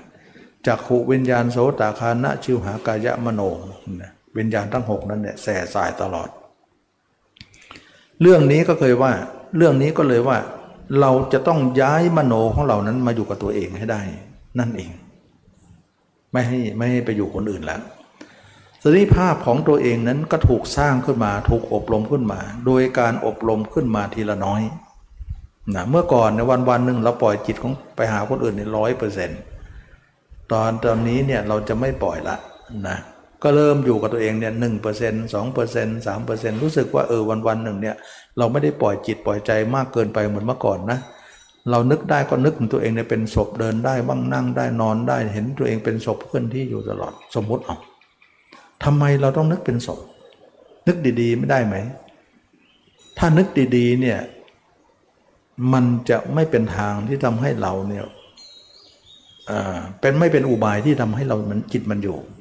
นะพูดตรงๆเถิดว่าเรานึกถึงตัวเองธรรมดาเนี่ยไม่อยู่หรอก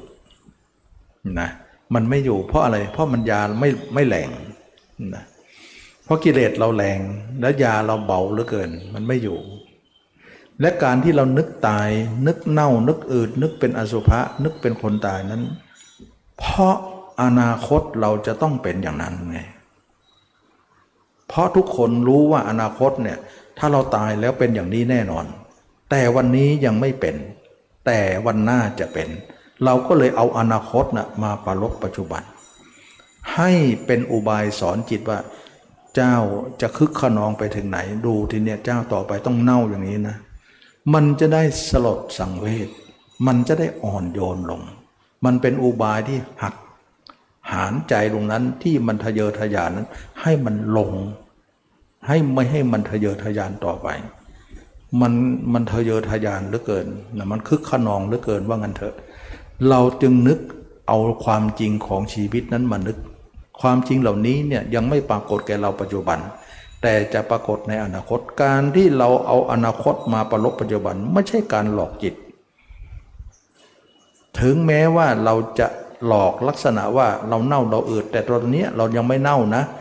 แต่หลอกอยู่บนพื้นฐานในความเป็นจริง เพราะอนาคตมันต้องเน่าแน่ ตายแน่อืดแน่ ฉะนั้นเรารอให้ตายมาทำมันไม่ได้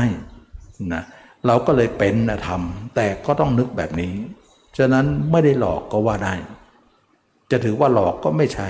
นะเป็นการที่เอาอนาคตมาประลบปัจจุบันให้จิตได้รู้ว่า อนาคตเราต้องเป็นอย่างนี้ ไม่ใช่ไม่มาคิด เราไม่คิดอนาคตของเราเลยเนี่ยไม่ได้นะเราคิดแต่เรื่องนอกตัวหมดนั้นไม่ได้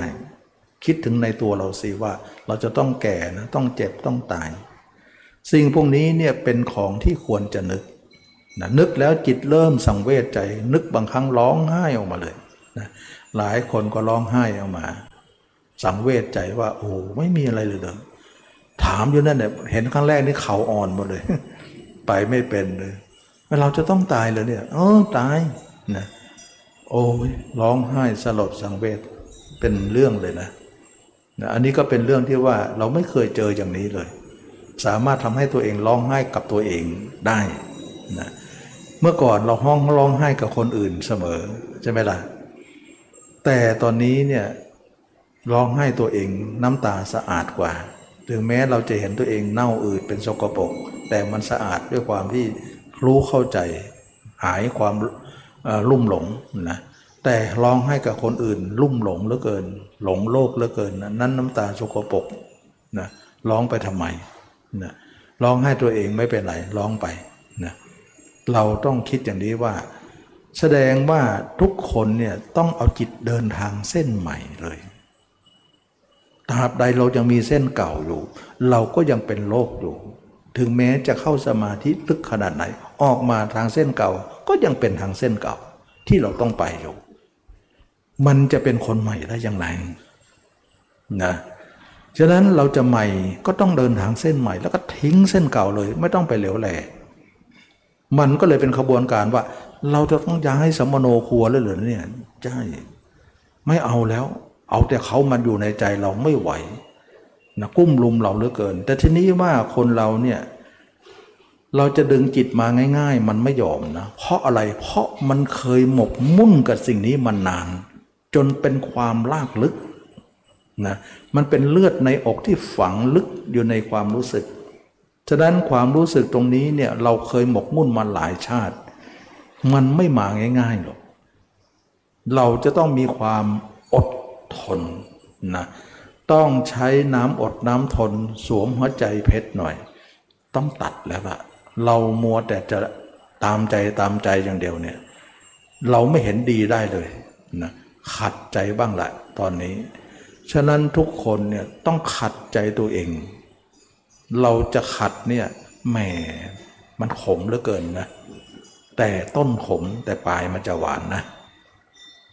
แต่ถ้าเราหวานกับเขาเนี่ยขมอยู่ตลอดเลยนะปลายมันนะฉะนั้นเราเนี่ยเคยใจอ่อนมาเยอะในเรื่องเหล่านี้ เราต้องสวมหัวใจแข็งแกร่งหน่อย เหมือนพุทธเจ้าพระอรหันต์ทั้งหลาย ท่านมีใจดุดเพชรนะที่ไม่ยอมตามกระแสทั้งทั้งใจนี่อยากจะไปจะตายนะแต่ไม่ให้มันไปกัดฟันไว้นะไม่ให้มันไป ไปแล้วมันก็ไปโลกอยู่ดี แต่ความรู้สึกที่เราหมกมุ่นมานานเนี่ยมันทำให้เราเนี่ยทนไม่ค่อยได้ก็จริง แต่ก็ต้องข่มเราต้องข่มช้างด้วยขอซะแล้วนะ ทีนี้การมาเห็นตัวเองเนี่ยจิตก็ไม่เคยนะไม่เคยไม่เคย มันก็เป็นลักษณะของการที่มันไม่เคยอะไรเลย มันไปไม่ค่อยเป็นเลย แต่ก็แรก ๆ เท่านั้นแหละใหม่ ๆ เราก็ไปไม่ค่อยเป็น ไปก็ยาก เราก็ต้องอดทนในการที่ฝึกไปก่อนนะฝึกไปมากเข้าไปมากเข้าไปความคุ้นเคยก็จะเกิดขึ้น เมื่อคุ้นเคยเกิดขึ้น ธรรมะก็เริ่มเกิดขึ้นมา เห็นตัวเองก็จะร้องไห้เอาร้องไห้เอา แล้วก็ได้ดีเพราะข่มขี่ใจตัวเองนั่นเองนะอันนี้ก็เป็นเรื่องของการที่เรามาอบรมมรรคหรืออบรมสติปัฏฐานสี่เนี่ยจะเป็นอย่างนี้นะสี่อย่างนี้แหละนะก็คือว่าหนึ่งตัดภาพเขาสองสร้างภาพเราสามรักษาภาพเราไว้ อย่าให้หายให้เป็นเครื่องอยู่สี่ ปิดอายตนะทั้งหมดเลยเพราะไปหาเขาอยู่เลย ปิดประตูซะบ้านหลังนั้น ปิดหกบานนั้นเนี่ยอย่าให้มันไป นี่แหละเราจะออกโลกด้วยพิธีนี้ ซึ่งจะเป็นการออกจากโลก เป็นคำสอนพระเจ้าอย่างสูงสุด เมื่อเป็นอย่างนี้เนี่ยตัวเราก็เริ่มคล่องแคล่วขึ้นมาทีละน้อยละน้อยละน้อย เมื่อก่อนในพิจารณายากมากนะเพราะอะไรเพราะไม่เคย ความไม่คุ้นไม่เคยนั่นแหละท่านเปรียบเหมือนช้าง เปรียบเหมือนม้า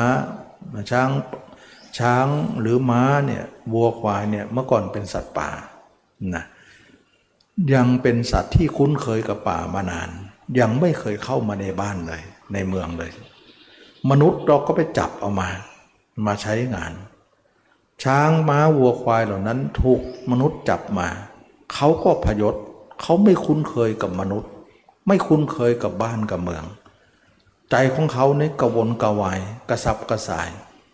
นะเขาอยากจะเข้าในป่า เพราะบ้านเคยอยู่ ป่าเคยอยู่อูเคยนอน ที่เคยอยู่อย่างไร บัดนี้เราไม่ได้อยู่ตรงนั้นแล้ว ช้างม้าเหล่านั้นจะพยศอยู่ตลอดเวลา นักปฏิบัติก็เหมือนกันว่าเมื่อก่อนเราปล่อยให้เจ้าเนี่ยไปอยู่กับคนอื่นมานาน เราก็ไม่ว่าอะไรกับเจ้านะ แต่บัดนี้จะจับเอาเจ้านั่นแหละมาอยู่กับตัวเองสักทีมันดิ้นมาก มันพยศมากนะแต่เราจะไปตามใจมันไม่ได้นะพยายามจะข่มจะขี่สัตว์นั้นด้วยการอดหญ้าอดอาหารอดน้ำให้เขาให้เขาได้ทุกข์นะเพื่อจะยอมรับในการสอนของเราฉะนั้นนักปฏิบัติก็ต้องพูดทุกข์กับเรื่องใจตัวเองมาก แต่ก็อดทนเอา นะต่อมาสัตว์เหล่านั้นก็เริ่มมีพฤติกรรมที่จะเริ่มปรับตัวเองเนี่ยเข้ากับมนุษย์ เข้ากับบ้านเข้ากับเมืองได้ขึ้นมาทีละน้อย ละน้อยละน้อย ต่อมาเนี่ยความคุ้นเคยนั้นมากขึ้น ความกระวนกระวายก็ลดลงนะลดลงลดลงลดลงลดลงนะแล้วก็เริ่มคุ้นมนุษย์มากขึ้น คุ้นไปคุ้นมาคุ้นไปคุ้นมา มนุษย์ก็พาไปไปที่ดี ๆ ต่างๆ จนถึงว่าช้างพระที่นั่งไปถึงโน่นเข้าในวังนนเป็นช้างกษัตริย์นนก็แต่งยศแต่งอาพรต่งแต่งเครื่องประดับเต็มไปหมดเลย ซึ่งตัวเองก็มาคิดว่า เออ เราอยู่ในป่าไม่เคยประดับประดาอย่างนี้เลย อยู่กับมนุษย์ก็ดีเนาะเนี่ยเริ่มคิดแหละ ใจก็เลยขาดจากป่าไปว่า ตอนนี้ไปป่าไม่เคยคิดเลยจะไปอีก อยู่มนุษย์สบายดี แล้วก็เขาก็ยกให้เป็นสัตว์ที่ประเสริฐ มีการแต่งองค์ชงเครื่องนะแล้วก็มีเครื่องประดับประดาซึ่งไม่เคยมีในป่าเลย เมื่อตัวเองเป็นอย่างนั้นก็ยอมมนุษย์แล้วก็ทำตาม แล้วก็มนุษย์เองก็ให้ความรัก ตัวเองก็ให้ความรักมนุษย์ คุ้นเคยกันดีกับมนุษย์แล้ว วันหลังมามนุษย์เอาไปปล่อยป่าเขาก็กลับเข้ามาในเมืองอีกก็ไม่ไป นะฉะนั้นเขาคุ้นเคยสิ่งที่ใหม่แล้วจิตเราก็เหมือนกันว่าเมื่อก่อนคุ้นเคยกับเขามันนานนักหนาหมกมุ่นแต่เขาอยู่ในป่า ป่านั้นก็คือราคะ โทสะโมหะเป็นป่าลกชัด เรามาอยู่กับตัวเนี่ยดิ้นจะไปหาให้ได้ มาใหม่ๆนี่โอ้โหแป๊บเดียว ก็จะไปแล้ว ต่อมาเนี่ยจิตของเรานั้นก็ไม่พละความพยายามนะจึงได้ว่าพระเจ้าสอน มนุษย์และเทวดาเนี่ยเปรียบเหมือนนายสารถี ที่บอกว่าบทสรรเสริญของพระเจ้าที่ว่าศรัทธามนุษย์เทวมนุษย์สานังนะบุคคลที่ฝึกมนุษย์และเทวดาเหมือนนายสารถี ที่ฝึกสัตว์ช้างม้าวัวควายฉะนั้นนะก็เปรียบเหมือนนายนายสารถีศรัทธาแปลว่าสารถีนั่นเองนะสัตศรัทธาก็คือนายสารถีที่ฝึกสัตว์ทั้งหลายนะที่เป็นสัตว์ ที่มันยังไม่ได้รับฝึกมามาฝึกให้เป็นช้างม้าวัวควายที่เหมาะสมแก่มนุษย์ เมื่อจิตของเราเนี่ยคุ้นกับร่างกายมากขึ้นมากขึ้นมากขึ้นเนี่ยเหมือนกับคุ้นกับเมืองนั่นเองเริ่มอยู่กับตัวเอง เริ่มตีห่างออกมาจากสิ่งที่ลกชัดนั้น ราคะของเราย่อมเบาลง โทสะของเราย่อมเบาลง โมหะของเราก็เบาลง เมื่อเป็นอย่างนั้นราคะโทสะโมหะก็ เบาบางจางคายเราไปทีละน้อย ละน้อยละน้อย แล้วเราก็เห็นตัวเองชัดขึ้นมา ชัดขึ้นมาจาก 5% 10% 20 30 40 ไปเรื่อยๆ วันวันหนึ่งอยู่กับตัวเองมากขึ้นมากขึ้นนะเมื่อก่อนอยู่คนอื่นทั้งวัน ตอนนี้อยู่กับตัวเอง เวลาเราเห็นตัวเองปุ๊บเนี่ยเห็นส่วนไหนของร่างกายนี่ยจิตก็จะฝังความรู้สึกของมันเข้าไปอยู่ในส่วนนั้น ซึมซับเข้าไป นะซึมเข้าไปซับเข้าไปนะเหมือนผลไม้แช่อิ่มนะเมื่อก่อนก็เปรี้ยวก็ฝาดเฟื่อนขมนะแต่ต่อมาเนี่ยเขานำมาแช่ให้หวาน ความหวานก็จะให้เข้าซึมเข้าไปซึมเข้าไปซึมเข้าไป ความฝาดความเปรี้ยวความขมความเฟื่อนเหล่านั้นก็จะลุดออกไปลุดออกไป จนในที่สุดความหวานก็เข้าไปแทรกซึมหมดเลยไล่เปรี้ยวฝาดทั้งหมดออกจากผลไม้นั้น ผลไม้นั้นก็กลายเป็นผลไม้ที่หวานฉ่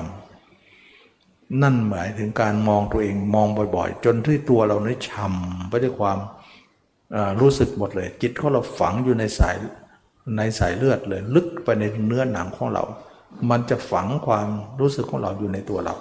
เหมือนจิตเราถูกมัดไว้กับตัวนั่นเองเมื่อก่อนมัดไว้กับคนอื่น ตอนนี้มัดไว้กับตัวเอง เมื่อเป็นอย่างนี้จิตเราก็เริ่มเข้าไปทีละน้อยละน้อยจนมากขึ้นมากขึ้นมากขึ้น จนที่ว่าเลยครึ่งนะก็เลย 50%ขึ้นไป จึงเป็นมาตรฐานพอระดับหนึ่งว่าเราจะไม่กลับโลกแล้ว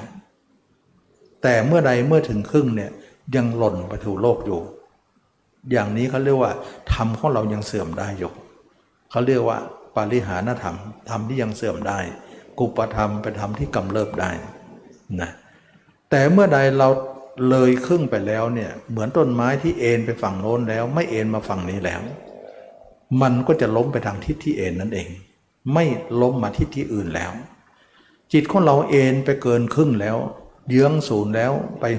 60-70%แล้ว เราจะตายลงก็ตายลงไปสู่การที่จะพ้นโลกนั่นเอง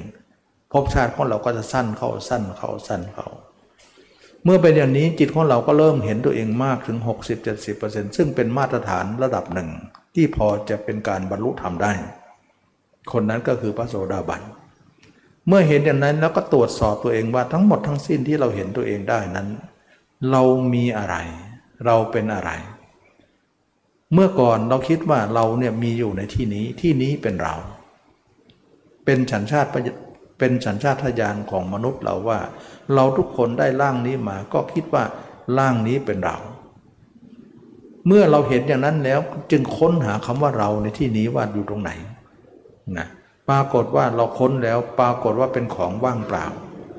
เราไม่มีที่นี้ที่นี้ไม่มีเรา เป็นเพียงแต่ก้อนเนื้อก้อนหนึ่ง หรือหัวโขนที่สวมใส่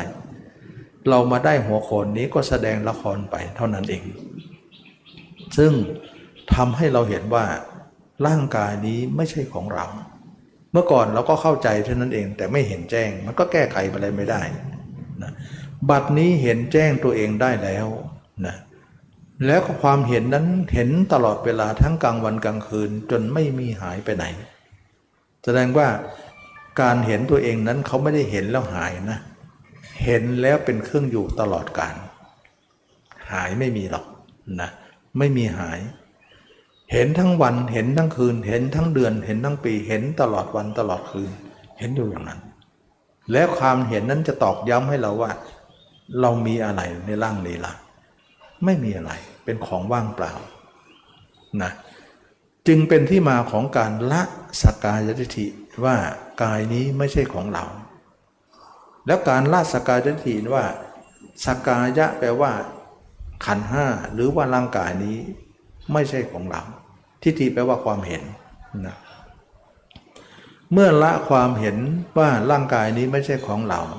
มันมีอิทธิพลมาก การละอย่างนี้มีอิทธิพลมาก อิทธิพลมากเป็นอย่างไร อิทธิพลมากก็คือว่า เมื่อเราละได้ว่าร่างนี้ไม่ใช่เรา เราไม่ใช่ร่างกายนี้ ถ้าอย่างนั้นร่างกายคนอื่นก็ไม่ใช่ของเราสิ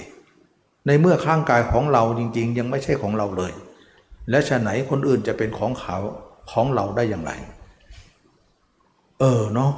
เรายังไม่เป็นเราเขาจะเป็นอะไรกับเราล่ะ ถ้าเขาไม่เป็นอะไรกับเราเลย เราจะไปคิดถึงเขาทำไม คิดก็คือโง่ โอ้เราเพิ่งมารู้ความโง่ตัวเองตรงนี้เอง ความโง่คืออวิชชาถูกทำลายไป วิชาก็เลยเกิดที่นั้น ว่าถ้าอย่างนั้นเรารู้แล้วว่าเราโง่ ความฉลาดก็มาทันที นะความฉลาดนั้นก็บอกว่าท่านอย่างนี้ต่อไปไม่ต้องเอาจิตไว้กับใครแล้วนะ ที่ผ่านมาไว้นะ่ะผิดหมดเลย ถูกแล้วเราเข้าใจแล้วเมื่อก่อนไม่รู้ว่าผิด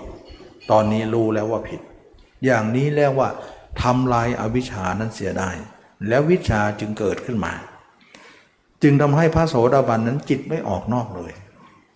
นี่ยังไม่ได้ที่พระอรหันต์เลยนะ วันวันหนึ่งมีภาพตัวเองเนี่ย ตลอดวัน ตลอดคืน ตลอดปีตลอดชีวิตเลย แต่เพียงว่าภาพตัวเองไม่ถึงร้อยเปอร์เซ็นต์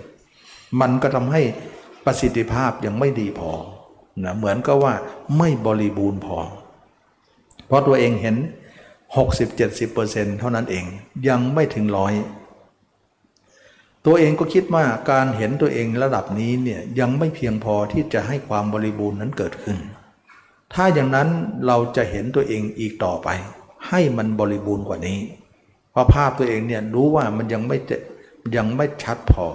นะชัดเพียงแต่เกินครึ่งมา 60-70%ก็เลยอบรมต่อไปอีกอบรม 4 ประการนั่นเองนะเมื่ออบรมต่อไปอีกเรื่อยๆเรื่อยๆเรื่อยๆจนถึงว่า 100%นะคนนั้นก็จะเห็นตัวเองชัดหมดเลย ซึ่งการเห็นตัวเองชัดเนี่ยดุดเดียวกับการที่เราเห็นคนอื่นชัดนั่นแหละมาก่อน เราลองนึกถึงคนอื่นไหม เห็นหน้าเขาไหม แล้วชัดไหม โอ้ย ชัดหมดเลย รอยตีนกายังเห็นได้เลยนะเวลาเห็นตัวเองก็เป็นแบบนั้นเนี่ยธรรมชาติเดียวกัน แสดงว่าการเห็นเรานั้นกับการเห็นเขานั้นธรรมชาติเดียวกันใช่ไหม ใช่ เห็นเขาเป็นมโนวิญญาณ เห็นเราเป็นญาณทัศนะแต่ธรรมชาติเดียวกัน แสดงว่าธรรมชาตินี้เนี่ยเราไม่ได้สร้างขึ้นมา เพียงแต่มันมีอยู่แล้ว แต่มันเกิดไปอยู่กับเขา มันผิดคนไปหน่อย เราย้ายธรรมชาตินั้นมาอยู่ที่เรา ก็เป็นธรรมชาติเดียวกัน ก็เลยถูกคนขึ้นมา แต่มันไม่ใช่ธรรมชาติอื่น แสดงว่าธรรมชาตินี้มีทุกคนอยู่แล้ว แต่มาเกิดผิดที่ แล้วเอามาถูกที่ซะเท่านั้นเอง ซึ่งทุกคนก็รู้อยู่แล้วว่า ธรรมชาตินี่มีอยู่แล้ว ทุกคนแต่มันเกิดผิดคนนะเพราะอะไรเพราะโลกสอนให้เราไปไว้คนอื่นหมดเลย มันก็เลยผิดคนไปเลยปลาก็ไม่เห็นน้ำเลยไส้เดือนก็ไม่เห็นดิน เราอยู่กับตัวเองก็ไม่เห็นตัวเองเห็นแต่คนอื่น เพราะมีตามีหูนะถึงปล่อยไปให้ไปอยู่คนอื่นหมด บัดนี้เราอบรมใหม่ กลายเป็นว่าเราสามารถจะย้ายธรรมชาตินั้นได้สำเร็จ ซึ่งเมื่อย้ายมาแล้วเนี่ยเราสามารถจะเห็นตัวเองเนี่ยเหมือนมโนวิญญาณนั่นเอง แต่เขาไม่เรียกมโนนะเขาเรียกญาณทัศนะ ไม่งั้นชื่อมันจะมันจะมันจะตรงกันไม่ได้มันนะเพราะเพราะว่าเขาเปลี่ยนสถานะแล้วเนี่ยเราจะไปเอาชื่อเดิมมันไม่ได้ แสดงว่าเมื่อก่อนเนี่ยไปอยู่กับเขาเนี่ยเขาเรียกว่าวิญญาณ มโนวิญญาณ แต่เวลามาอยู่กับเราเนี่ยเขาเรียกญาณทัศนะ ความจริงก็คือตัวเดียวกัน แต่ชื่อต่างกัน เพราะศัพท์บัญญัตินั้นจะบัญญัติไปตามสถานะนะเราจะใช้สถานะเดิมหรือชื่อเดิมนั้นไม่ได้นะอย่างเช่นที่จะมายกตัวอย่างว่าเ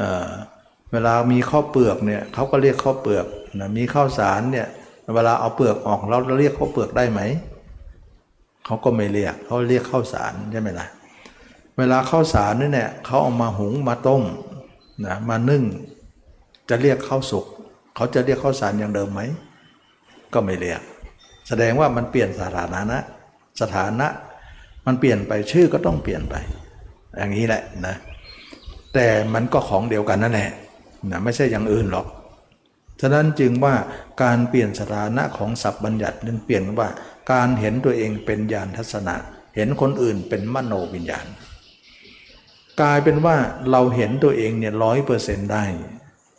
เชื่อไหมว่าการเห็นคนอื่นก็ศูนย์เปอร์เซ็นต์เลย มันไม่มีว่าภาพคนอื่นก็ร้อยเราก็ร้อยแล้วร้อยต่อร้อยสู้กันอีกเนี่ยไม่มีนะ มันก็เลยทำให้เราเนี่ยไม่มีคู่ต่อสู้ เข้าใจไหม ฉะนั้นเวลาเรามาเห็นตัวเองเนี่ยเราเอาธรรมชาตินั้นมา มันจะหาคู่ต่อสู้ได้ยังไงนะแสดงว่าการเห็นตัวเองนั้นเป็นธรรมชาติเดียวกัน เมื่อเราเห็นตัวเองมากขึ้นมากขึ้นเนี่ยเมื่อก่อนเราทำใหม่ๆนะมันมีการสู้อยู่นะ สู้ตรงตรงที่ว่า เช่นว่าเราเห็นตัวเองสิบเปอร์เซนต์ภาพเขานี่เก้าสิบเปอร์เซนต์เลยนะสิบเปอร์เซนต์สู้เก้าสิบเลย อย่างนี้เราเปราะบางนะเพราะว่าเราใหม่เรายังไม่แข็งแรง ต่อมาเรา 20%เขาก็ลดถึง 80ละอย่างเงี้ยมันจะลดอย่างนี้นะฉะนั้นเพราะว่าเขาอันเดียวกันไง เหมือนตาชั่งสองข้างเนี่ยนะข้างหนึ่งร้อยกิโลข้างหนึ่งศูนย์กิโลแต่เราหยิบข้างร้อยเนี่ยเอามาไว้ที่ข้างที่มันศูนย์กิโลนั่นแหละทีละน้อยละน้อย ซึ่งไม่ได้หยิบเอาที่อื่นมาเลย หยิบเอาของมันใส่ของมันนั่นเอง ยิบเอาของข้างนี้มาใส่ข้างนี้นั่นเอง เวลาเราเห็นตัวเองนั้นยี่สิบเปอร์เซ็นต์เขาก็เลยลดถึงแปดสิบแต่ยังไงเขาก็แรงอยู่ใช่ไหมล่ะ ต่อมาเราเห็นตัวเองสามสิบเขาก็ยังเจ็ดสิบก็ยังไงก็ยังแรงอยู่ เราก็เลยสู้แบบลักษณะนี้ อันนี้เขาเรียกว่าสู้สองด้าน แต่ถ้าเราเห็นตัวเอง 40 เขาก็ 60 ถ้าเราเห็นตัวเอง 50 เขาก็ 50 แต่ถ้าเรา 60ล่ะเขา 40 เอง แล้วเรา70ล่ะ เขา30เอง มันเป็นอย่างนี้ การสู้มันจะเป็นอย่างนี้ทำให้เรามากเขายิ่งน้อยลง แต่เมื่อเราน้อยเขายุ่งมากอยู่ มันก็เป็นการทุลักทุเลตอนที่เราน้อยนั่นนะ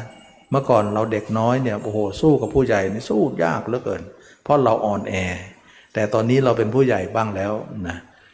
เราสู้กับเด็กสบายละนะฉะนั้นจึงว่าใครเป็นพระโสดาบันไปไม่ยาก ไม่ค่อยยากนะ ไม่ค่อยยากมันง่ายไปไหลลื่นหน่อย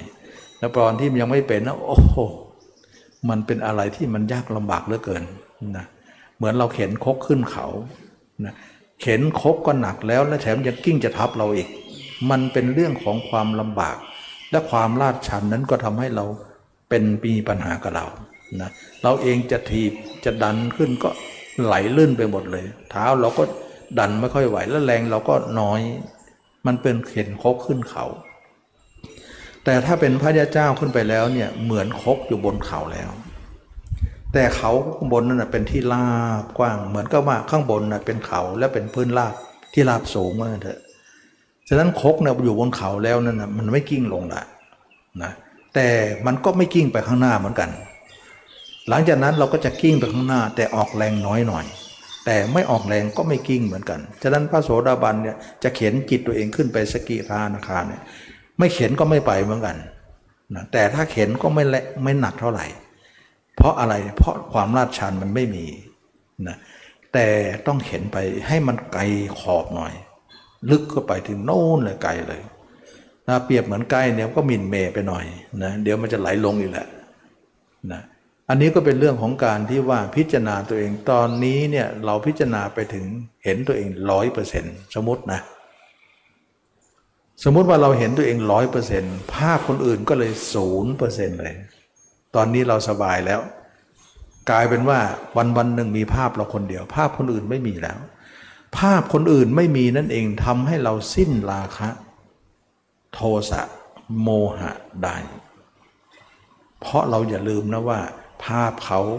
เป็นที่มาของราคะ โทสะโมหะ ถ้าภาพเขาดับไป เราก็ดับราคะ โทสะโมหะนั่นเอง แล้วมีหนำซ้ำเมื่อเราเห็นตัวเองร้อยเปอร์เซ็นต์นะเราก็ค้นหาตัวเองว่า ตัวเองนี้มีอะไรเป็นที่น่ายินดี ไม่น่ายินดีเลย น่าเบื่อที่สุดเลย เพราะในร่างกายของเรามีแต่เลือด มีแต่เนื้อ มีแต่กระดูกเส้นเอ็น มีแต่น้ำเลือดน้ำเหลือง เราเห็นทุกซอกทุกมุมอย่างที่บอกว่า เวลาเห็นเขาเนี่ยเห็นชัดมากเลย เห็นแต่รอยตีนกาเลยนะนะ เห็นทุกขุมขนของเขาเลย เวลาเห็นเขานะมันแว่นแว่นขยายเลยนะ แต่สมมติว่ามาเห็นเราก็เห็นแบบเดียวกันเลย เราขยายเนื้อหนังของเราเนี่ยโอ้โห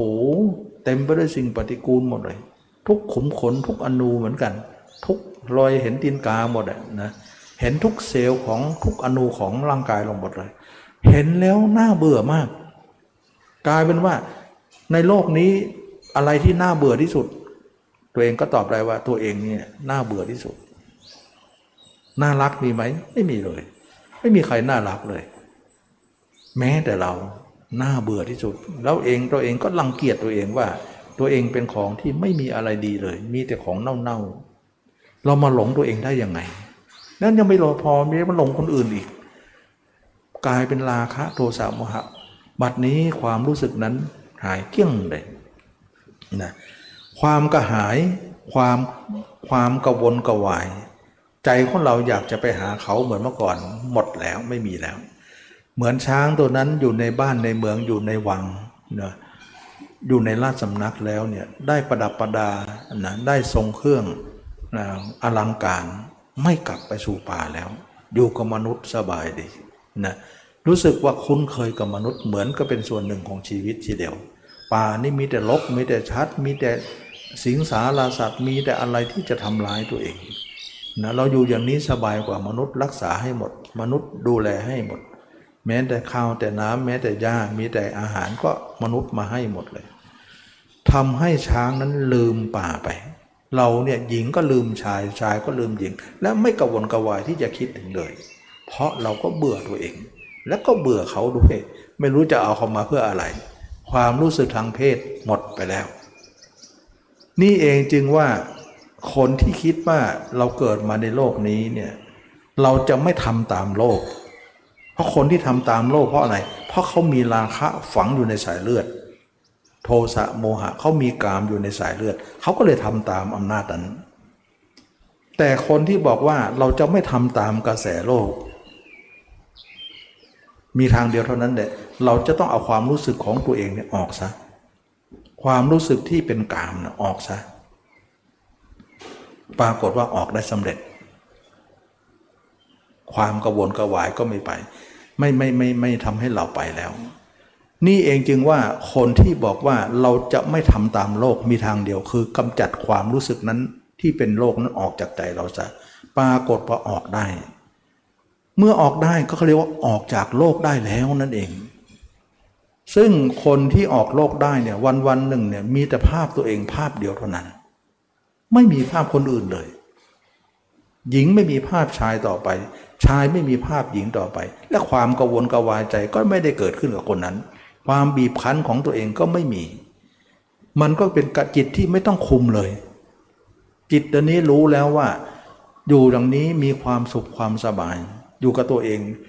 กลายว่าอยู่คนเดียวมีความสุขที่สุดในโลก แล้วเนื้อหนังตัวเองเนี่ยก็สุขได้ ไม่จำเป็นต้องไปหาเนื้อหนังคนอื่นหรอกนะแล้วเนื้อหนังตัวเองที่สุขได้นี้ก็เต็มไปด้วยสิ่งปฏิกูล สุขในในสิ่งที่ปฏิกูลนั่นเอง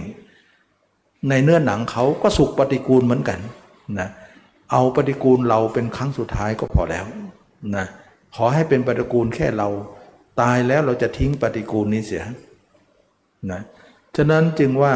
เนื้อหนังของตัวเองนั้นเป็นเนคขมะสุข ไม่ใช่กามมาสุข เนคขมะตัวนี้จะเป็นตัวสำลอกกามมาสุขนั้นออกไป เมื่อก่อนยินดีในเนื้อหนังคนอื่นเป็นกาม แต่บัดนี้ยินดีในตัวเองเป็นเนคขมะนะเป็นเนคขมะสุข เมื่อยินดีในเนคขมะสุขตรงนี้แล้วเนี่ยเราก็ไม่หวนกลับไปสู่กามอีก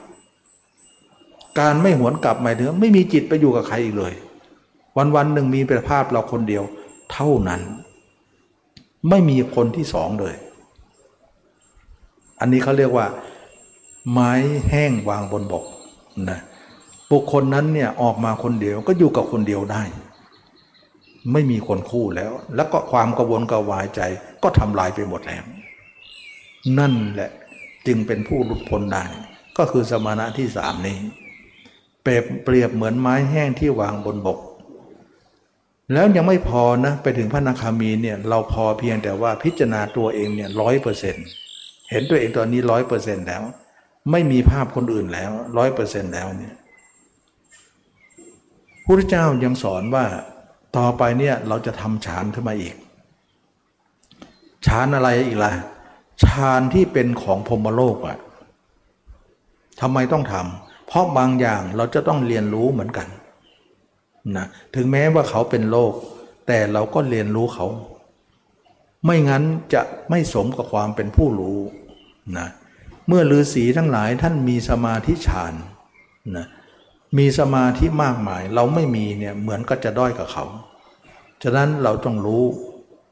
รู้แล้วเราก็ทิ้งไว้กับโลกต่อไปไม่ได้เอาไปนิพพาน เป็นความรู้ประดับเหมือนอาพรประดับบ่าเท่านั้นเองนะก็เป็นที่มาของการที่ว่าพระเจ้าก็สอนให้ว่าทำสมาธิขึ้นมาได้ เพราะตอนนี้ว่างงานแล้ว เห็นตัวเองแจ้งแล้ว ว่างงานแล้ว จิตอยู่กับตัวเอง ทั้งกลางวันกลางคืน 24 ชั่วโมงเราอยู่ตัวเองหมดเลย เป็นเรื่องของการชีวิตประจำวัน เหมือนเราย้ายสมโนครัวได้สำเร็จกลายว่าไม่อยู่บ้านเก่าแล้ว วันวันหนึ่งมีแต่ภาพเราภาพเดียวชัดที่สุดในโลก ภาพเขาไม่มีเลย เมื่อก่อนเราเป็นแล้ว ไปอยู่บ้านเขา วันวันมีแต่คนอื่นชัดที่สุดในโลก ภาพเราไม่มี เราเป็นมาแล้ว ย้ายได้สำเร็จแสดงว่าธรรมชาติแก้ได้ ใครๆจะคิดว่าธรรมชาติแก้ไม่ได้ แก้ได้ ก็พุทธเจ้ามองนัยยะอยู่แล้วที่ตอบอที่บอกเบื้องต้นว่า โลกนี้มีขาวก็มีดำมีมืดก็มีสว่างนะมีกลางวันก็มีกลางคืน มีทุกข์น่าจะออกจากทุกข์พุทธเจ้าได้ออกแล้วไงพุทธเจ้าถึงได้บอกตัสรู้แล้วก็คือมารู้ตรงนี้หนึ่งว่า รู้ทางออกของโลกแล้วว่า ท่านค้นขวายหาทางออกว่าจะออกยังไงในที่สุดก็ออกได้ อันนี้เขาเรียกว่า ละสังโยชน์เบื้องต่ำได้ก็คือ 5 อย่างก็คือพระนาคามี ตอนนี้กิเลสสามตัวนั้นราคะโทสะเนี่ยละไปแล้ว เหลือแต่โมหะนิดหน่อย โมหะนี่ละไปเยอะแล้วนะ แต่เหลือบั้นปลายมันที่ไม่ใช่กามนะโมหะนั้นนะ่ะเหลืออยู่นิดหนึ่ง ซึ่งเป็นตัวสุดท้ายนะความไม่รู้นั่นเอง ไม่รู้อะไรไม่รู้เรื่องของสมาธินั่นเอง เมื่อทำสมาธิตั้งแต่ปฐมฌานเกิดขึ้นทุติตติจตุจตุตฌานจนถึงอรูปฌานนะทำสมาธิเหมือนคนที่ที่ที่ทำที่ทำทั่วไปนั่นแหละซึ่งมันเป็นโลกีอยู่แล้วแต่ไม่เป็นไร เรามาอยู่ตรงนี้เนี่ยเราเป็นโลกุตระแล้ว สมาธินั้นก็หลายกลายเป็นว่าสมาธิโลกุตระได้ เวลาเข้าสมาธิก็เข้าไป ลึกเข้าไป จนถึงอรูปฌานจนถึงคนอื่นเขา เขาเข้าได้เนี่ยเป็นอรูปฌานที่ 8 แต่เราเข้าได้ถึง 9 เลย เพราะเราสูงกว่านะคนอื่นเขาทำแล้วเนี่ยเขามีหูทิพตาทิพมีอภิญญาห้าประการ แต่เราจะมี 6 ประการนะเพราะอะไรเพราะมันสูงกว่า มันเป็นเหนือโลก เป็นสมาธิที่เหนือโลก เหนือใครทั้งสิ้นฤาษีก็สู้เราไม่ได้นะเมื่อเราเข้าฌานออกฌานเข้าฌานออกฌานได้เนี่ยเราก็จะรู้เรื่องของวิชาสาม ก็เรื่องของระลึกชาติได้ระลึกชาติของตัวเองได้ระลึกชาติของผู้อื่นได้ แล้วก็หมดอาสวะ นอกนั้นแล้วก็จะไปรู้เรื่องของนรกสวรรค์เรื่องอะไรว่าไปนะอันนี้ก็เรียกว่า รู้เสริม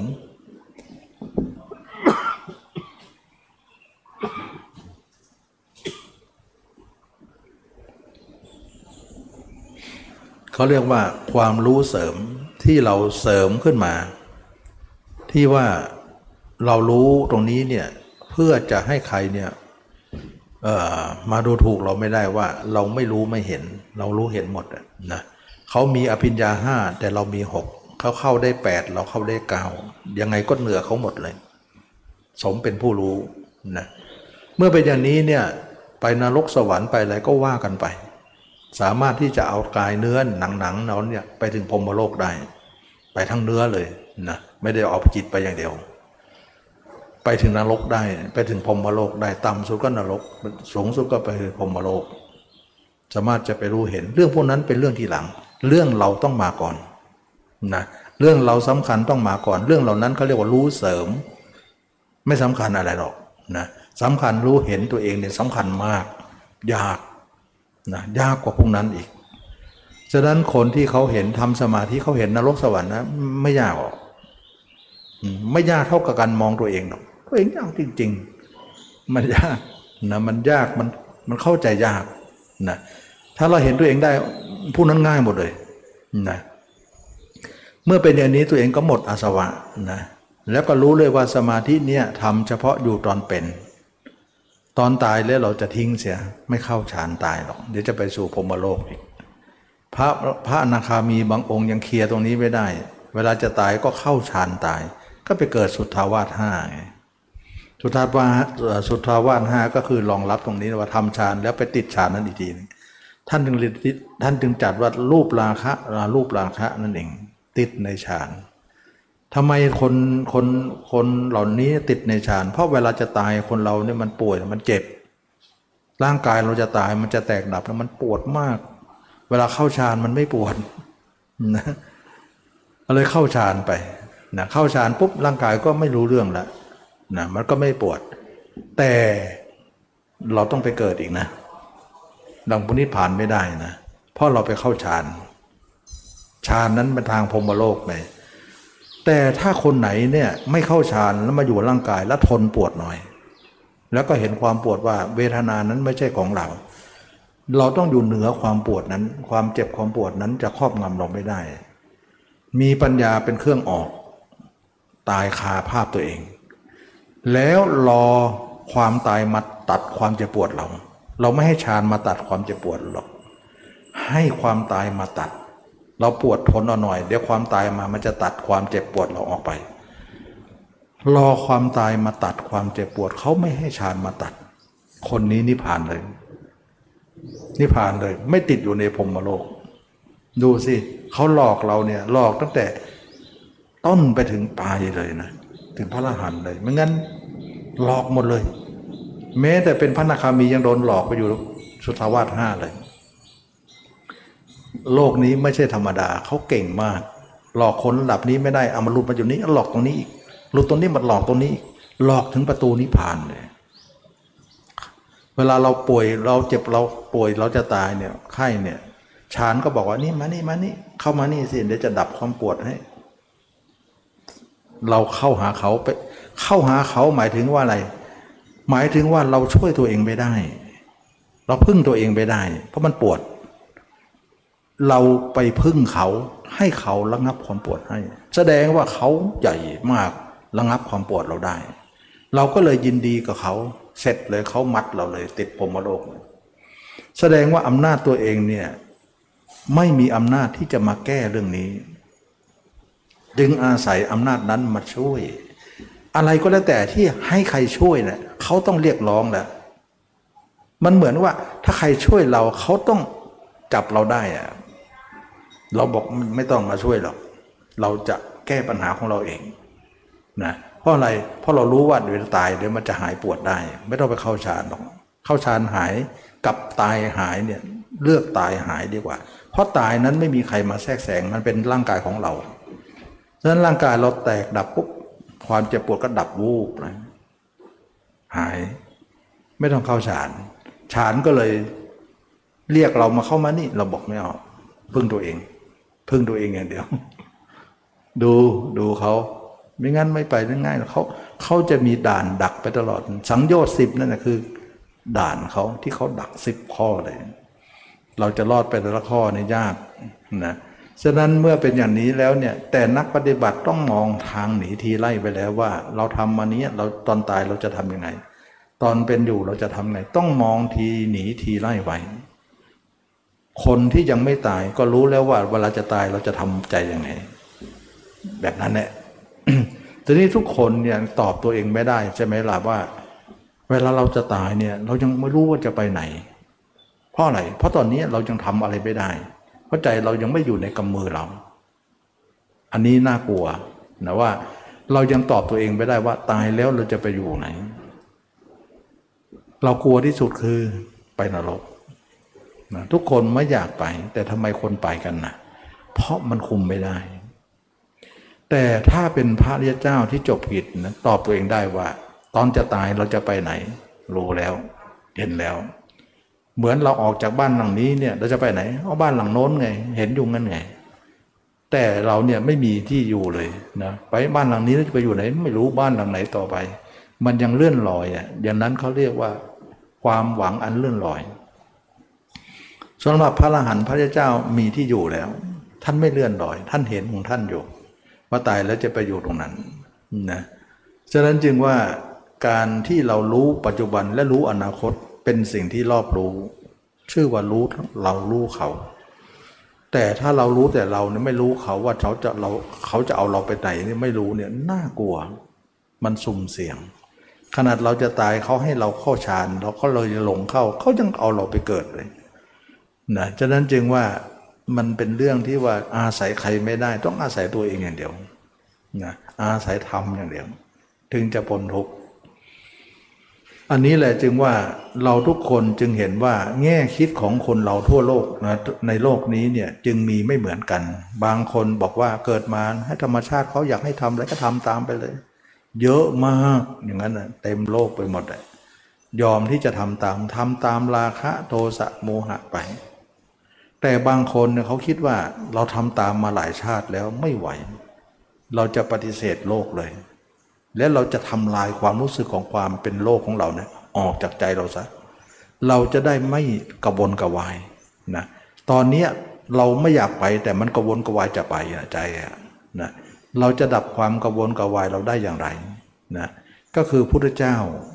ท่านพบทางออก ท่านก็เลยละความกระวนกระวายนั้นได้ นะเมื่อออกจากโลกได้เนี่ยรู้เลยว่าทางที่จะพ้นทุกนั้นไปทางไหน เมื่อพระเจ้าพ้นเป็นคนแรกก่อน เหมือนไข่นะที่หลายฟองนะที่แม่ไข่กกอยู่ ไก่ตัวไหนที่มันเจาะกระเปาะไข่ออกมาก่อน นั่นแหละคือตัวแรกนะตัวแรกก่อนตัวอื่นก็เป็นตัวน้องๆมานะฉะนั้นพุทธเจ้าก็เจาะกระเปาะไข่ออกมาเป็นตัวแรก ก็คือพุทธเจ้ารู้ทางเส้นนี้ แล้วก็คนต่อไปก็บอกบอกบอกว่าให้มาอย่างนี้ แล้วเราเองทุกคนก็ตามนะตามแล้วเราจะได้ออกจากไข่นั้นซะนะเราจะได้ออกการออกจากโลกนั้นซะฉะนั้นจึงว่าการที่มาศึกษาพระธรรมคำสอนพระเจ้าไม่ใช่ไม่ใช่แค่การทำสมาธิ ไม่ใช่เลยมันเหนือนั้นอีก แต่คนเราเนี่ยบางครั้งก็เห็นสมาธิแค่นั้นเนี่ยอยู่แค่นั้นก็พอแค่นั้น ตื้นไปนะตื้นไป ซึ่งสมาธิเนี่ยมันมันก็เข้าเข้าออกออกอย่างนั้นแหละเวลาเข้าก็นิ่งออกมันก็ไปเที่ยวนั่นนะแต่อันนี้เขาไม่ได้เที่ยวอะไร เวลาเข้าสมาธิก็เข้าไปออกมาก็อยู่กับตัวเองนะตัวเองกับสมาธิสมาธิกับตัวเอง แล้วตัวเองก็มาเบื่อเบื่อก็อยู่ไปอย่างนั้นเนี่ยนะแล้วก็มีคนอื่นเลย แล้วในในโลกนี้ไม่มีภาพใครมีแต่ภาพเราคนเดียว มันเป็นภาพที่เรามีแต่เราคนเดียว เพราะเราเปลี่ยนเครื่องอยู่ได้สำเร็จไงและจิตเนี่ยเป็นธรรมชาติที่อยู่ด้วยภาพเขาก็อยู่ด้วยภาพจริง ๆ ปรากฏว่าเราเห็นภาพเราแล้วก็อยู่กับภาพเราได้ตลอดเลย ภาพเขาก็เป็นอันว่าตกไปหมดเลย บัดนี้ในแต่ละภพละชาตินะตั้งแต่เราเกิดมานะเก็บเอาภาพเขามาเยอะแยะบัดนี้โละทิ้งหมดแล้ว บ้านเราสะอาดหมดแล้วไม่มีขยะแล้ว เมื่อก่อนขยะเต็มไปหมดแล้วเอาโน่นเอานี่มาคิดมากองเต็มไปหมดในบ้าน บัดนี้หายเกลี้ยง อย่างนี้เขาเรียกว่าละกิเลสได้ แล้วไม่หวนกลับไม่หวนกลับไปอีกเลยนะ ไม่มีการกลับไปอีกเลย อย่างนี้พ้นจริง ๆ นะไม่เหมือนสมาธิเนี่ย เข้ายังไงก็กลับไปที่เดิมอีก เข้ายังไงก็กลับไปที่เดิมอีกยังไงก็ที่เดิม นะเพราะอะไรเพราะไม่เอาเขาออกแล้วไม่สร้างภาพตัวเองเข้า มองแต่จิตไม่มองกาย คนที่มองจิตนั้นเป็นงั้นมองแต่จิตอย่างเดียวไม่มองละกาย แล้วก็ไม่อยู่กายกายก็อยู่ไม่ได้สิไม่มองไม่เห็นเนี่ยแล้วก็เห็นแต่คนอื่นอย่างเดียว เข้าสมาธิก็เห็นนิมิตเป็นนรกสวรรค์ไป เป็นนิมิตไปทั่วเลยนะออกมามีแต่ความคิดเข้าไปก็มีแต่นิมิตอยู่นั่นแหละ เห็นน่นเห็นนี่ไปเรื่อยไม่ใช่ว่าคนเห็นจะวิเศษวิโสอะไรมากมายนะแต่ไม่เห็นตัวเองเนี่ย คนไหนเห็นตัวเองพิเศษมากเลย วิเศษวิโสจริงๆนะฉะนั้นการเห็นตัวเองเนี่ยมันเป็นการสุดยอดของความเห็น เห็นคนอื่นเห็นนรกสวรรค์เห็นยังไงก็ไม่เท่านะเพราะคนเห็นเหล่านั้นไม่เห็นตัวเองนะฉะนั้นเวลาเข้าสมาธิเนี่ยก็เลยตัวเองเข้าข้างในไปซะเวลาออกสมาธิก็เลยตัวเองไปหาคนอื่นซะ ตัวเองอยู่กลางเลยไปก็เลยมา เลยไปก็เลยมา ไม่งั้นไม่เห็นหรอกเขาเรียกว่าทางสายกลางก็ว่าได้ตรงนี้นะมันกลางๆมันไม่เห็นกันนะมันก็เลยว่าทำสมาธิก็เลยตัวเองลึกไปเลย ออกมาก็เลยตัวเองออกนอกไปเลย อยู่งั้นเนี่ยแล้วสุดท้ายก็หาคำตอบไม่ได้นะฉะนั้นคนที่หาคำตอบได้เนี่ยเขาก็จะมาตรงนี้ มาเห็นตรงนี้วันๆก็ มีแต่ภาพเราภาพเดียว จิตเราอยู่ทั้งหัวถึงเท้าเลย กลายเป็นว่าตัวเรานี่อยู่เป็นเครื่องอยู่ทุกวัน แล้วก็ไม่เบื่อด้วยนะคาว่าไม่เบื่อเป็นยังไง ไหนบอกว่าเบื่อไม่ใช่เหรอไอ้เบื่อร่างกายที่เป็นสองกระปกเออเป็นของสกรปกนั้น อันนั้นเบื่อ เบื่อมากๆเลย แต่ที่ไม่เบื่อก็คือ เวลาอยู่แล้วมันมีความสุขอะมันมีความสุขอะเขาเรียกว่าเนคขมสุข สุขจากเนื้อหนังของตัวเองที่อยู่นั่นแหละมันเป็นสมาธิทั้งแท่งอะมันไม่ได้เป็นสมาธิที่ใจอย่างเดียวนะเป็นสมาธิทั้งกายด้วย เมื่ออยู่ตัวเองเป็นสมาธิทั้งแท่งเมื่อเมื่ออยู่กับตัวเองก็มีความสุข ความสุขนั้นเนี่ยไม่เบื่อเป็นอมฤตรสนะเวลาอยู่ตัวเองก็มีความสุขมากสุขบนเนื้อหนังของตัวเองเท่านั้น ไม่มีความเนื้อหนังคนอื่นไม่เอานะแต่เวลาเข้าสมาธิก็สุขแบบสมาธิ เวลาออกสมาธิก็สุขบนเนื้อหนังของตัวเอง สมาธินั่นนะเขาเรียกว่าเป็นสุขความสุขในสุขวิหารธรรมนะแต่สุขในเนื้อหนังตัวเองเขาเรียกว่า เนคขมสุขนะเป็นเนคขมสุขคือสุขที่ไม่ใช่กามนะถ้ากามนี่เป็นเนื้อหนังคนอื่น แต่เนื้อหนังตัวเองเป็นเนคขมสุขนะสมัยก่อนที่พระเจ้าเนี่ยตรัสรู้ที่โซนสีมหาโพนะแล้วก็นางทิดา มานนะนางตันหานางราคานางอรดี ไปยั่วยวนพระเจ้า ด้วยกามด้วยด้วยกามนั่นแหละนะพระเจ้าก็กล่าวว่าดูก่อนกามนะพระเจ้ากล่าวกับพระองค์เองว่า ดูก่อนกามเรารู้จักเจ้าแล้ว เจ้าเกิดแต่ความดำริเราจะไม่ดำริถึงเจ้าอีกต่อไป เพราะเนคขมมะเราอบรมมาดีแล้วนะ ก็คือเนคขมมะสุตรงนี้อบรมมาดีแล้ว จะไม่หวนกลับไปสู่กามได้เลย เพราะว่ามันเหนือกว่านะเหนือกว่า เลิศเลอกว่า และสะอาดกว่า แล้วไม่มีโทษเลยนะอันนี้ก็เป็นเรื่องของการที่ทุกคนเนี่ยมาเห็นตัวเองถึงวิเศษไปโสมาก การเห็นอย่างอื่นไม่อัศจรรย์เลย เห็นตัวเองอัศจรรย์ส่วนมากคนทำกรรมฐานนี่จะมองแต่จิตอย่างเดียว ไม่มองกาย สอนมองกายนะฉะนั้นมีแต่พระสอนจิตสอนพระสอนมองดูจิตนั้นเราไปสำนักไหนสอนดูจิตตามดูตามดูจิตนะตามดูเห็นจิตอย่างเดียว ไม่เคยเห็นกายเลย ไม่สอนเห็นกายเลย แต่พุทธเจ้าสอนเห็นกายเนี่ยเวลาบวชมาปุ๊บเกษาโลมานะขา ทันตาตาโจ ซึ่งมันไม่ตรงอะ คนอื่นเขาสอนจิต แต่พุทธเจ้าสอนกาย และตมาก็สอนกายตมาตรงพุทธเจ้าเลยนะอะไรก็แล้วแต่ถ้าเราไม่ตรงพระเจ้ามันจะไปไม่ได้เลยนะไปไม่ได้หรอก เมื่อเราไม่ดูจิตเนี่ยเราก็ไม่ได้อยู่กาย ไม่เห็นกาย เมื่อไม่เห็นกายก็อยู่กับกายไม่ได้ จิตก็เล่ร่อนหมดเลย เล่ร่อนพระเนจรหมดเลย นั่นคือการที่ไม่เห็นตัวเอง จิตก็จะไปเห็นแต่คนอื่น นั่นเอง พราะคนอื่นยังไงมันก็เห็นมาก่อนหน้าแล้ว มันจะไปไหนได้ ยังไงก็ต้องไปหาคนอื่นอยู่กับคนอื่นตลอดเวลา ซึ่งจะมาอยู่กับตัวเองได้อย่างไร อันนี้ก็ให้จำไว้ว่าการที่เรามารู้พระธรรมคำสอนพระเจ้านั้น ก็คือว่าเราจะทำความทำลายความรู้สึก ความเป็นหญิงเป็นชายเราออกจากซะออกจากใจเราซะ เราจะได้ไม่ ไม่มีอะไรในใจเรานะวันๆมีแต่เครื่องอยู่ของเราก็คือตัวเราเองเราทำมาอยู่ เราทำแล้วเราอบรมแล้วเนี่ยเราก็อยู่กับตัวเองได้ ทั้งกลางคืน ทั้งกลางวันยืนเดินนั่งนอนให้เราอยู่กับตัวเอง เป็นเครื่องอยู่ของชีวิตประจำวัน มีความสุขมากๆเลยนะเป็นเนคขมาสุข ตายไปแล้วเนี่ยเราก็ทิ้งตัวเองอีกทีนึง จิตเราก็จะเป็นผู้ที่หลุดพ้นทุกอย่าง อันนี้ก็เป็นแนวคิดของคนที่ในโลกนี้คิดไม่เหมือนกัน คนหนึ่งพอใจที่จะไปตามโลก แต่คนหนึ่งคิดว่าเราจะออกจากโลก ปฏิเสธโลกนั้นซะ แล้วก็ทำลายความรู้สึกนั้นเสีย ปรากฏว่าทำลายได้ คนนั้นก็เป็นผู้ตัดสรู้นั่นเอง ก็คือพระเจ้า พระอรหันต์ทั้งหลาย เป็นผู้ตัดสรู้ธรรมแล้วก็มาบอกกล่าวเรา เราทำตามแล้วก็จะเป็นผู้สงบระงับ ฉะนั้นเวลาคนที่เห็นตัวเองได้เนี่ยเข้าสมาธิก็สงบ ออกสมาธิก็อยู่กับตัวเองก็สงบคำว่าไม่สงบไม่มีเลย แล้วก็ไม่เห็นใจมันจะออกไปเที่ยวไหนนะบางคนบอกว่าใจมันคิดอย่างนั้นมันธรรมดาของมันไม่ใช่ธรรมดาหรอกนั่นมันผิดพอธรรมดาแล้วนะซึ่งธรรมดาของจิตนั้นไม่ได้ไปไม่ได้มาอะไร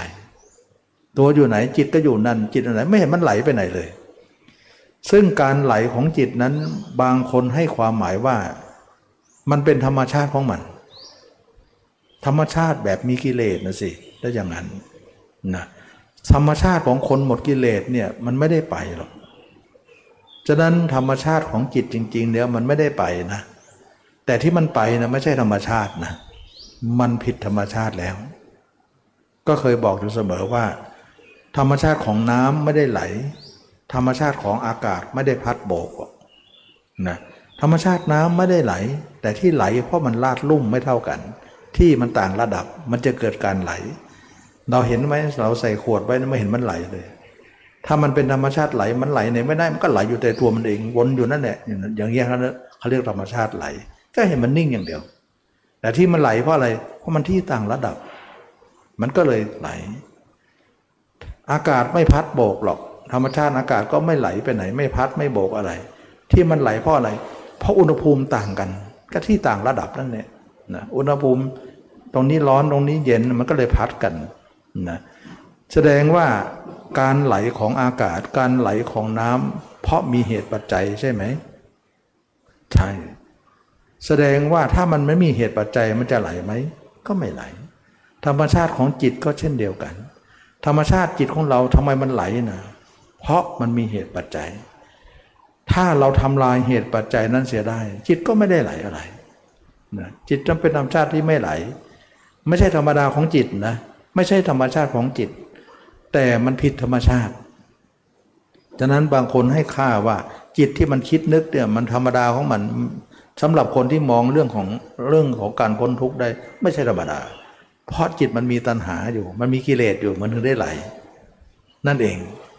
ส่วนคนที่ทำที่ถูกที่สุดแล้วเนี่ยทำถูกแล้วเนี่ยจิตจะไม่พบการไหลเลยของจิตเลย นิ่งตลอดเลย นิ่งทั้งวันทั้งคืนตลอดชีวิต นิ่งถาวรไปเลย อย่างนี้จิตไม่ได้ไหลไปไหนนะฉะนั้นจึงว่าจิตสิ้นการไหลแล้วนั่นเขาเรียกว่าจิตสิ้นเหตุปัจจัยแล้ว ไม่มีเหตุปัจจัยอะไร ไม่มีเหตุปัจจัยอะไรที่จะให้จิตนั้นไหลไปแล้ว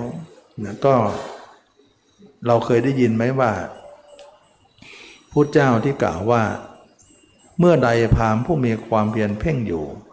เมื่อนั้นย่อมกำจัดความสงสัยให้สิ้นไป เพราะบรรลุธรรมทั้งหลายพร้อมกับเหตุอันนี้เขาเรียกว่าการบรรลุธรรมเบื้องต้นนะแล้วต่อมาท่ามกลางเนี่ยท่านก็กล่าวว่า เมื่อใดพามผู้มีความเพียร เพ่งอยู่ เมื่อนั้นย่อมกำจัดความสงสัยให้สิ้นไป เพราะมาทำลาย เพราะการดับของเหตุเหล่านั้น เพราะการทำลายการดับของเหตุเหล่านั้นได้ หมายถึงว่า ดับที่เหตุนั้น แสดงว่าเขาดับที่เหตุ มันมีเหตุปัจจัยอยู่ฉะนั้นท่านทำลายที่เหตุมันก็ไม่ไม่ไหลแล้ว นั่นเอง อันนี้ก็คนมองธรรมะต่างกันนะจิตมันไหลมันธรรมดาของมันต้องคิดอย่างนี้นั้นคนคนคิดธรรมดา คนธรรมดาที่มีกิเลสคิดก็ธรรมดาสินะฉะนั้นคนมีธรรมะก็ยังธรรมดาอยู่เลย มันไม่ใช่ เพราะไอ้คนที่ไม่มีสมาธิเขาคิดก็เป็นเป็นเป็นคนคนบนมีกิเลสก็คิดอย่างนั้นแหละแต่คนที่มีสมาธิแล้วยังคิดเหมือนเดิมกับเขาเนี่ยก็คือคนกิเลสเท่ากันนั่นเอง จะต่างกับเขาได้ยังไง แต่สำหรับคนที่เห็นร่างกายนี้นะ ไม่ได้ไปเลยนะไม่ได้เห็นไหลเลย จิตมันไม่ดื้อเลย สิ้นเหตุปัจจัยแล้ว เหมือนรถหมดน้ำมันแล้ว ไม่ได้วิ่งอีกต่อไป เหมือนตะเกียงหมดน้ำมันแล้วเนี่ย ไม่ได้ลุกเป็นไฟต่อไป ไฟนั้นก็ดับนะการดับของไฟนั้นก็มีขึ้นมา ก็ในวันนี้ตมาก็ได้นำเรื่องของการที่มุมมองของคนในโลกนี้ว่า คนทำไมมองไม่เหมือนกัน แล้วเราจะออกจากโลกได้อย่างไรนะแล้วที่ออกโลกไม่ได้ โดยการทำสมาธินั้นออกไม่ได้อย่างไร ก็ก็พูดไปแล้วนะว่าคนมองในโลกนี้บางคนก็พอใจที่จะเดินตามโลก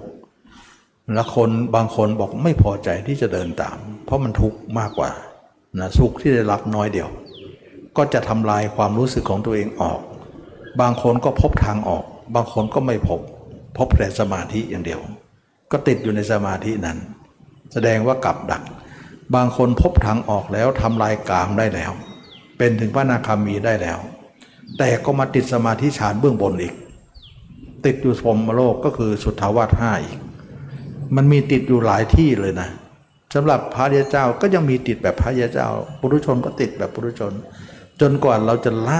สมาธินั้นออกได้ ตายกับตัวเองไป คนนั้นไม่ติดอะไรในโลกแล้ว ฉะนั้นจึงว่าพระอรหันต์ตายขาล่างเท่านั้นเนี่ยไม่ได้เข้าสมาธิเข้าไม่ได้ เข้าก็จะไปพรมโลกเลยนะจึงว่าทางเหล่านี้ซับซ้อนซ่อนเงื่อน คนที่มีปัญญาวาสนาบารมีเท่านั้นที่จะรู้ได้ คนที่ไม่มีวาสนาบารมีก็ไปรู้กับคนที่มีวาสนาก็แล้วกันนะคนที่รู้เรื่องนี้ก็จะไปบอกเราบอกเราแล้วเราก็จะทำตาม แล้วเราก็สามารถจะ พ้นทุกข์ได้ตามคนนั้นไป วันนี้ก็สมควรแก่กาลเวลา ขอทุกคนมีความสุขความเจริญ รู้แจ้งเห็นธรรมในพระธรรมคำสอนพระเจ้า ทุกคนทุกท่านเทอ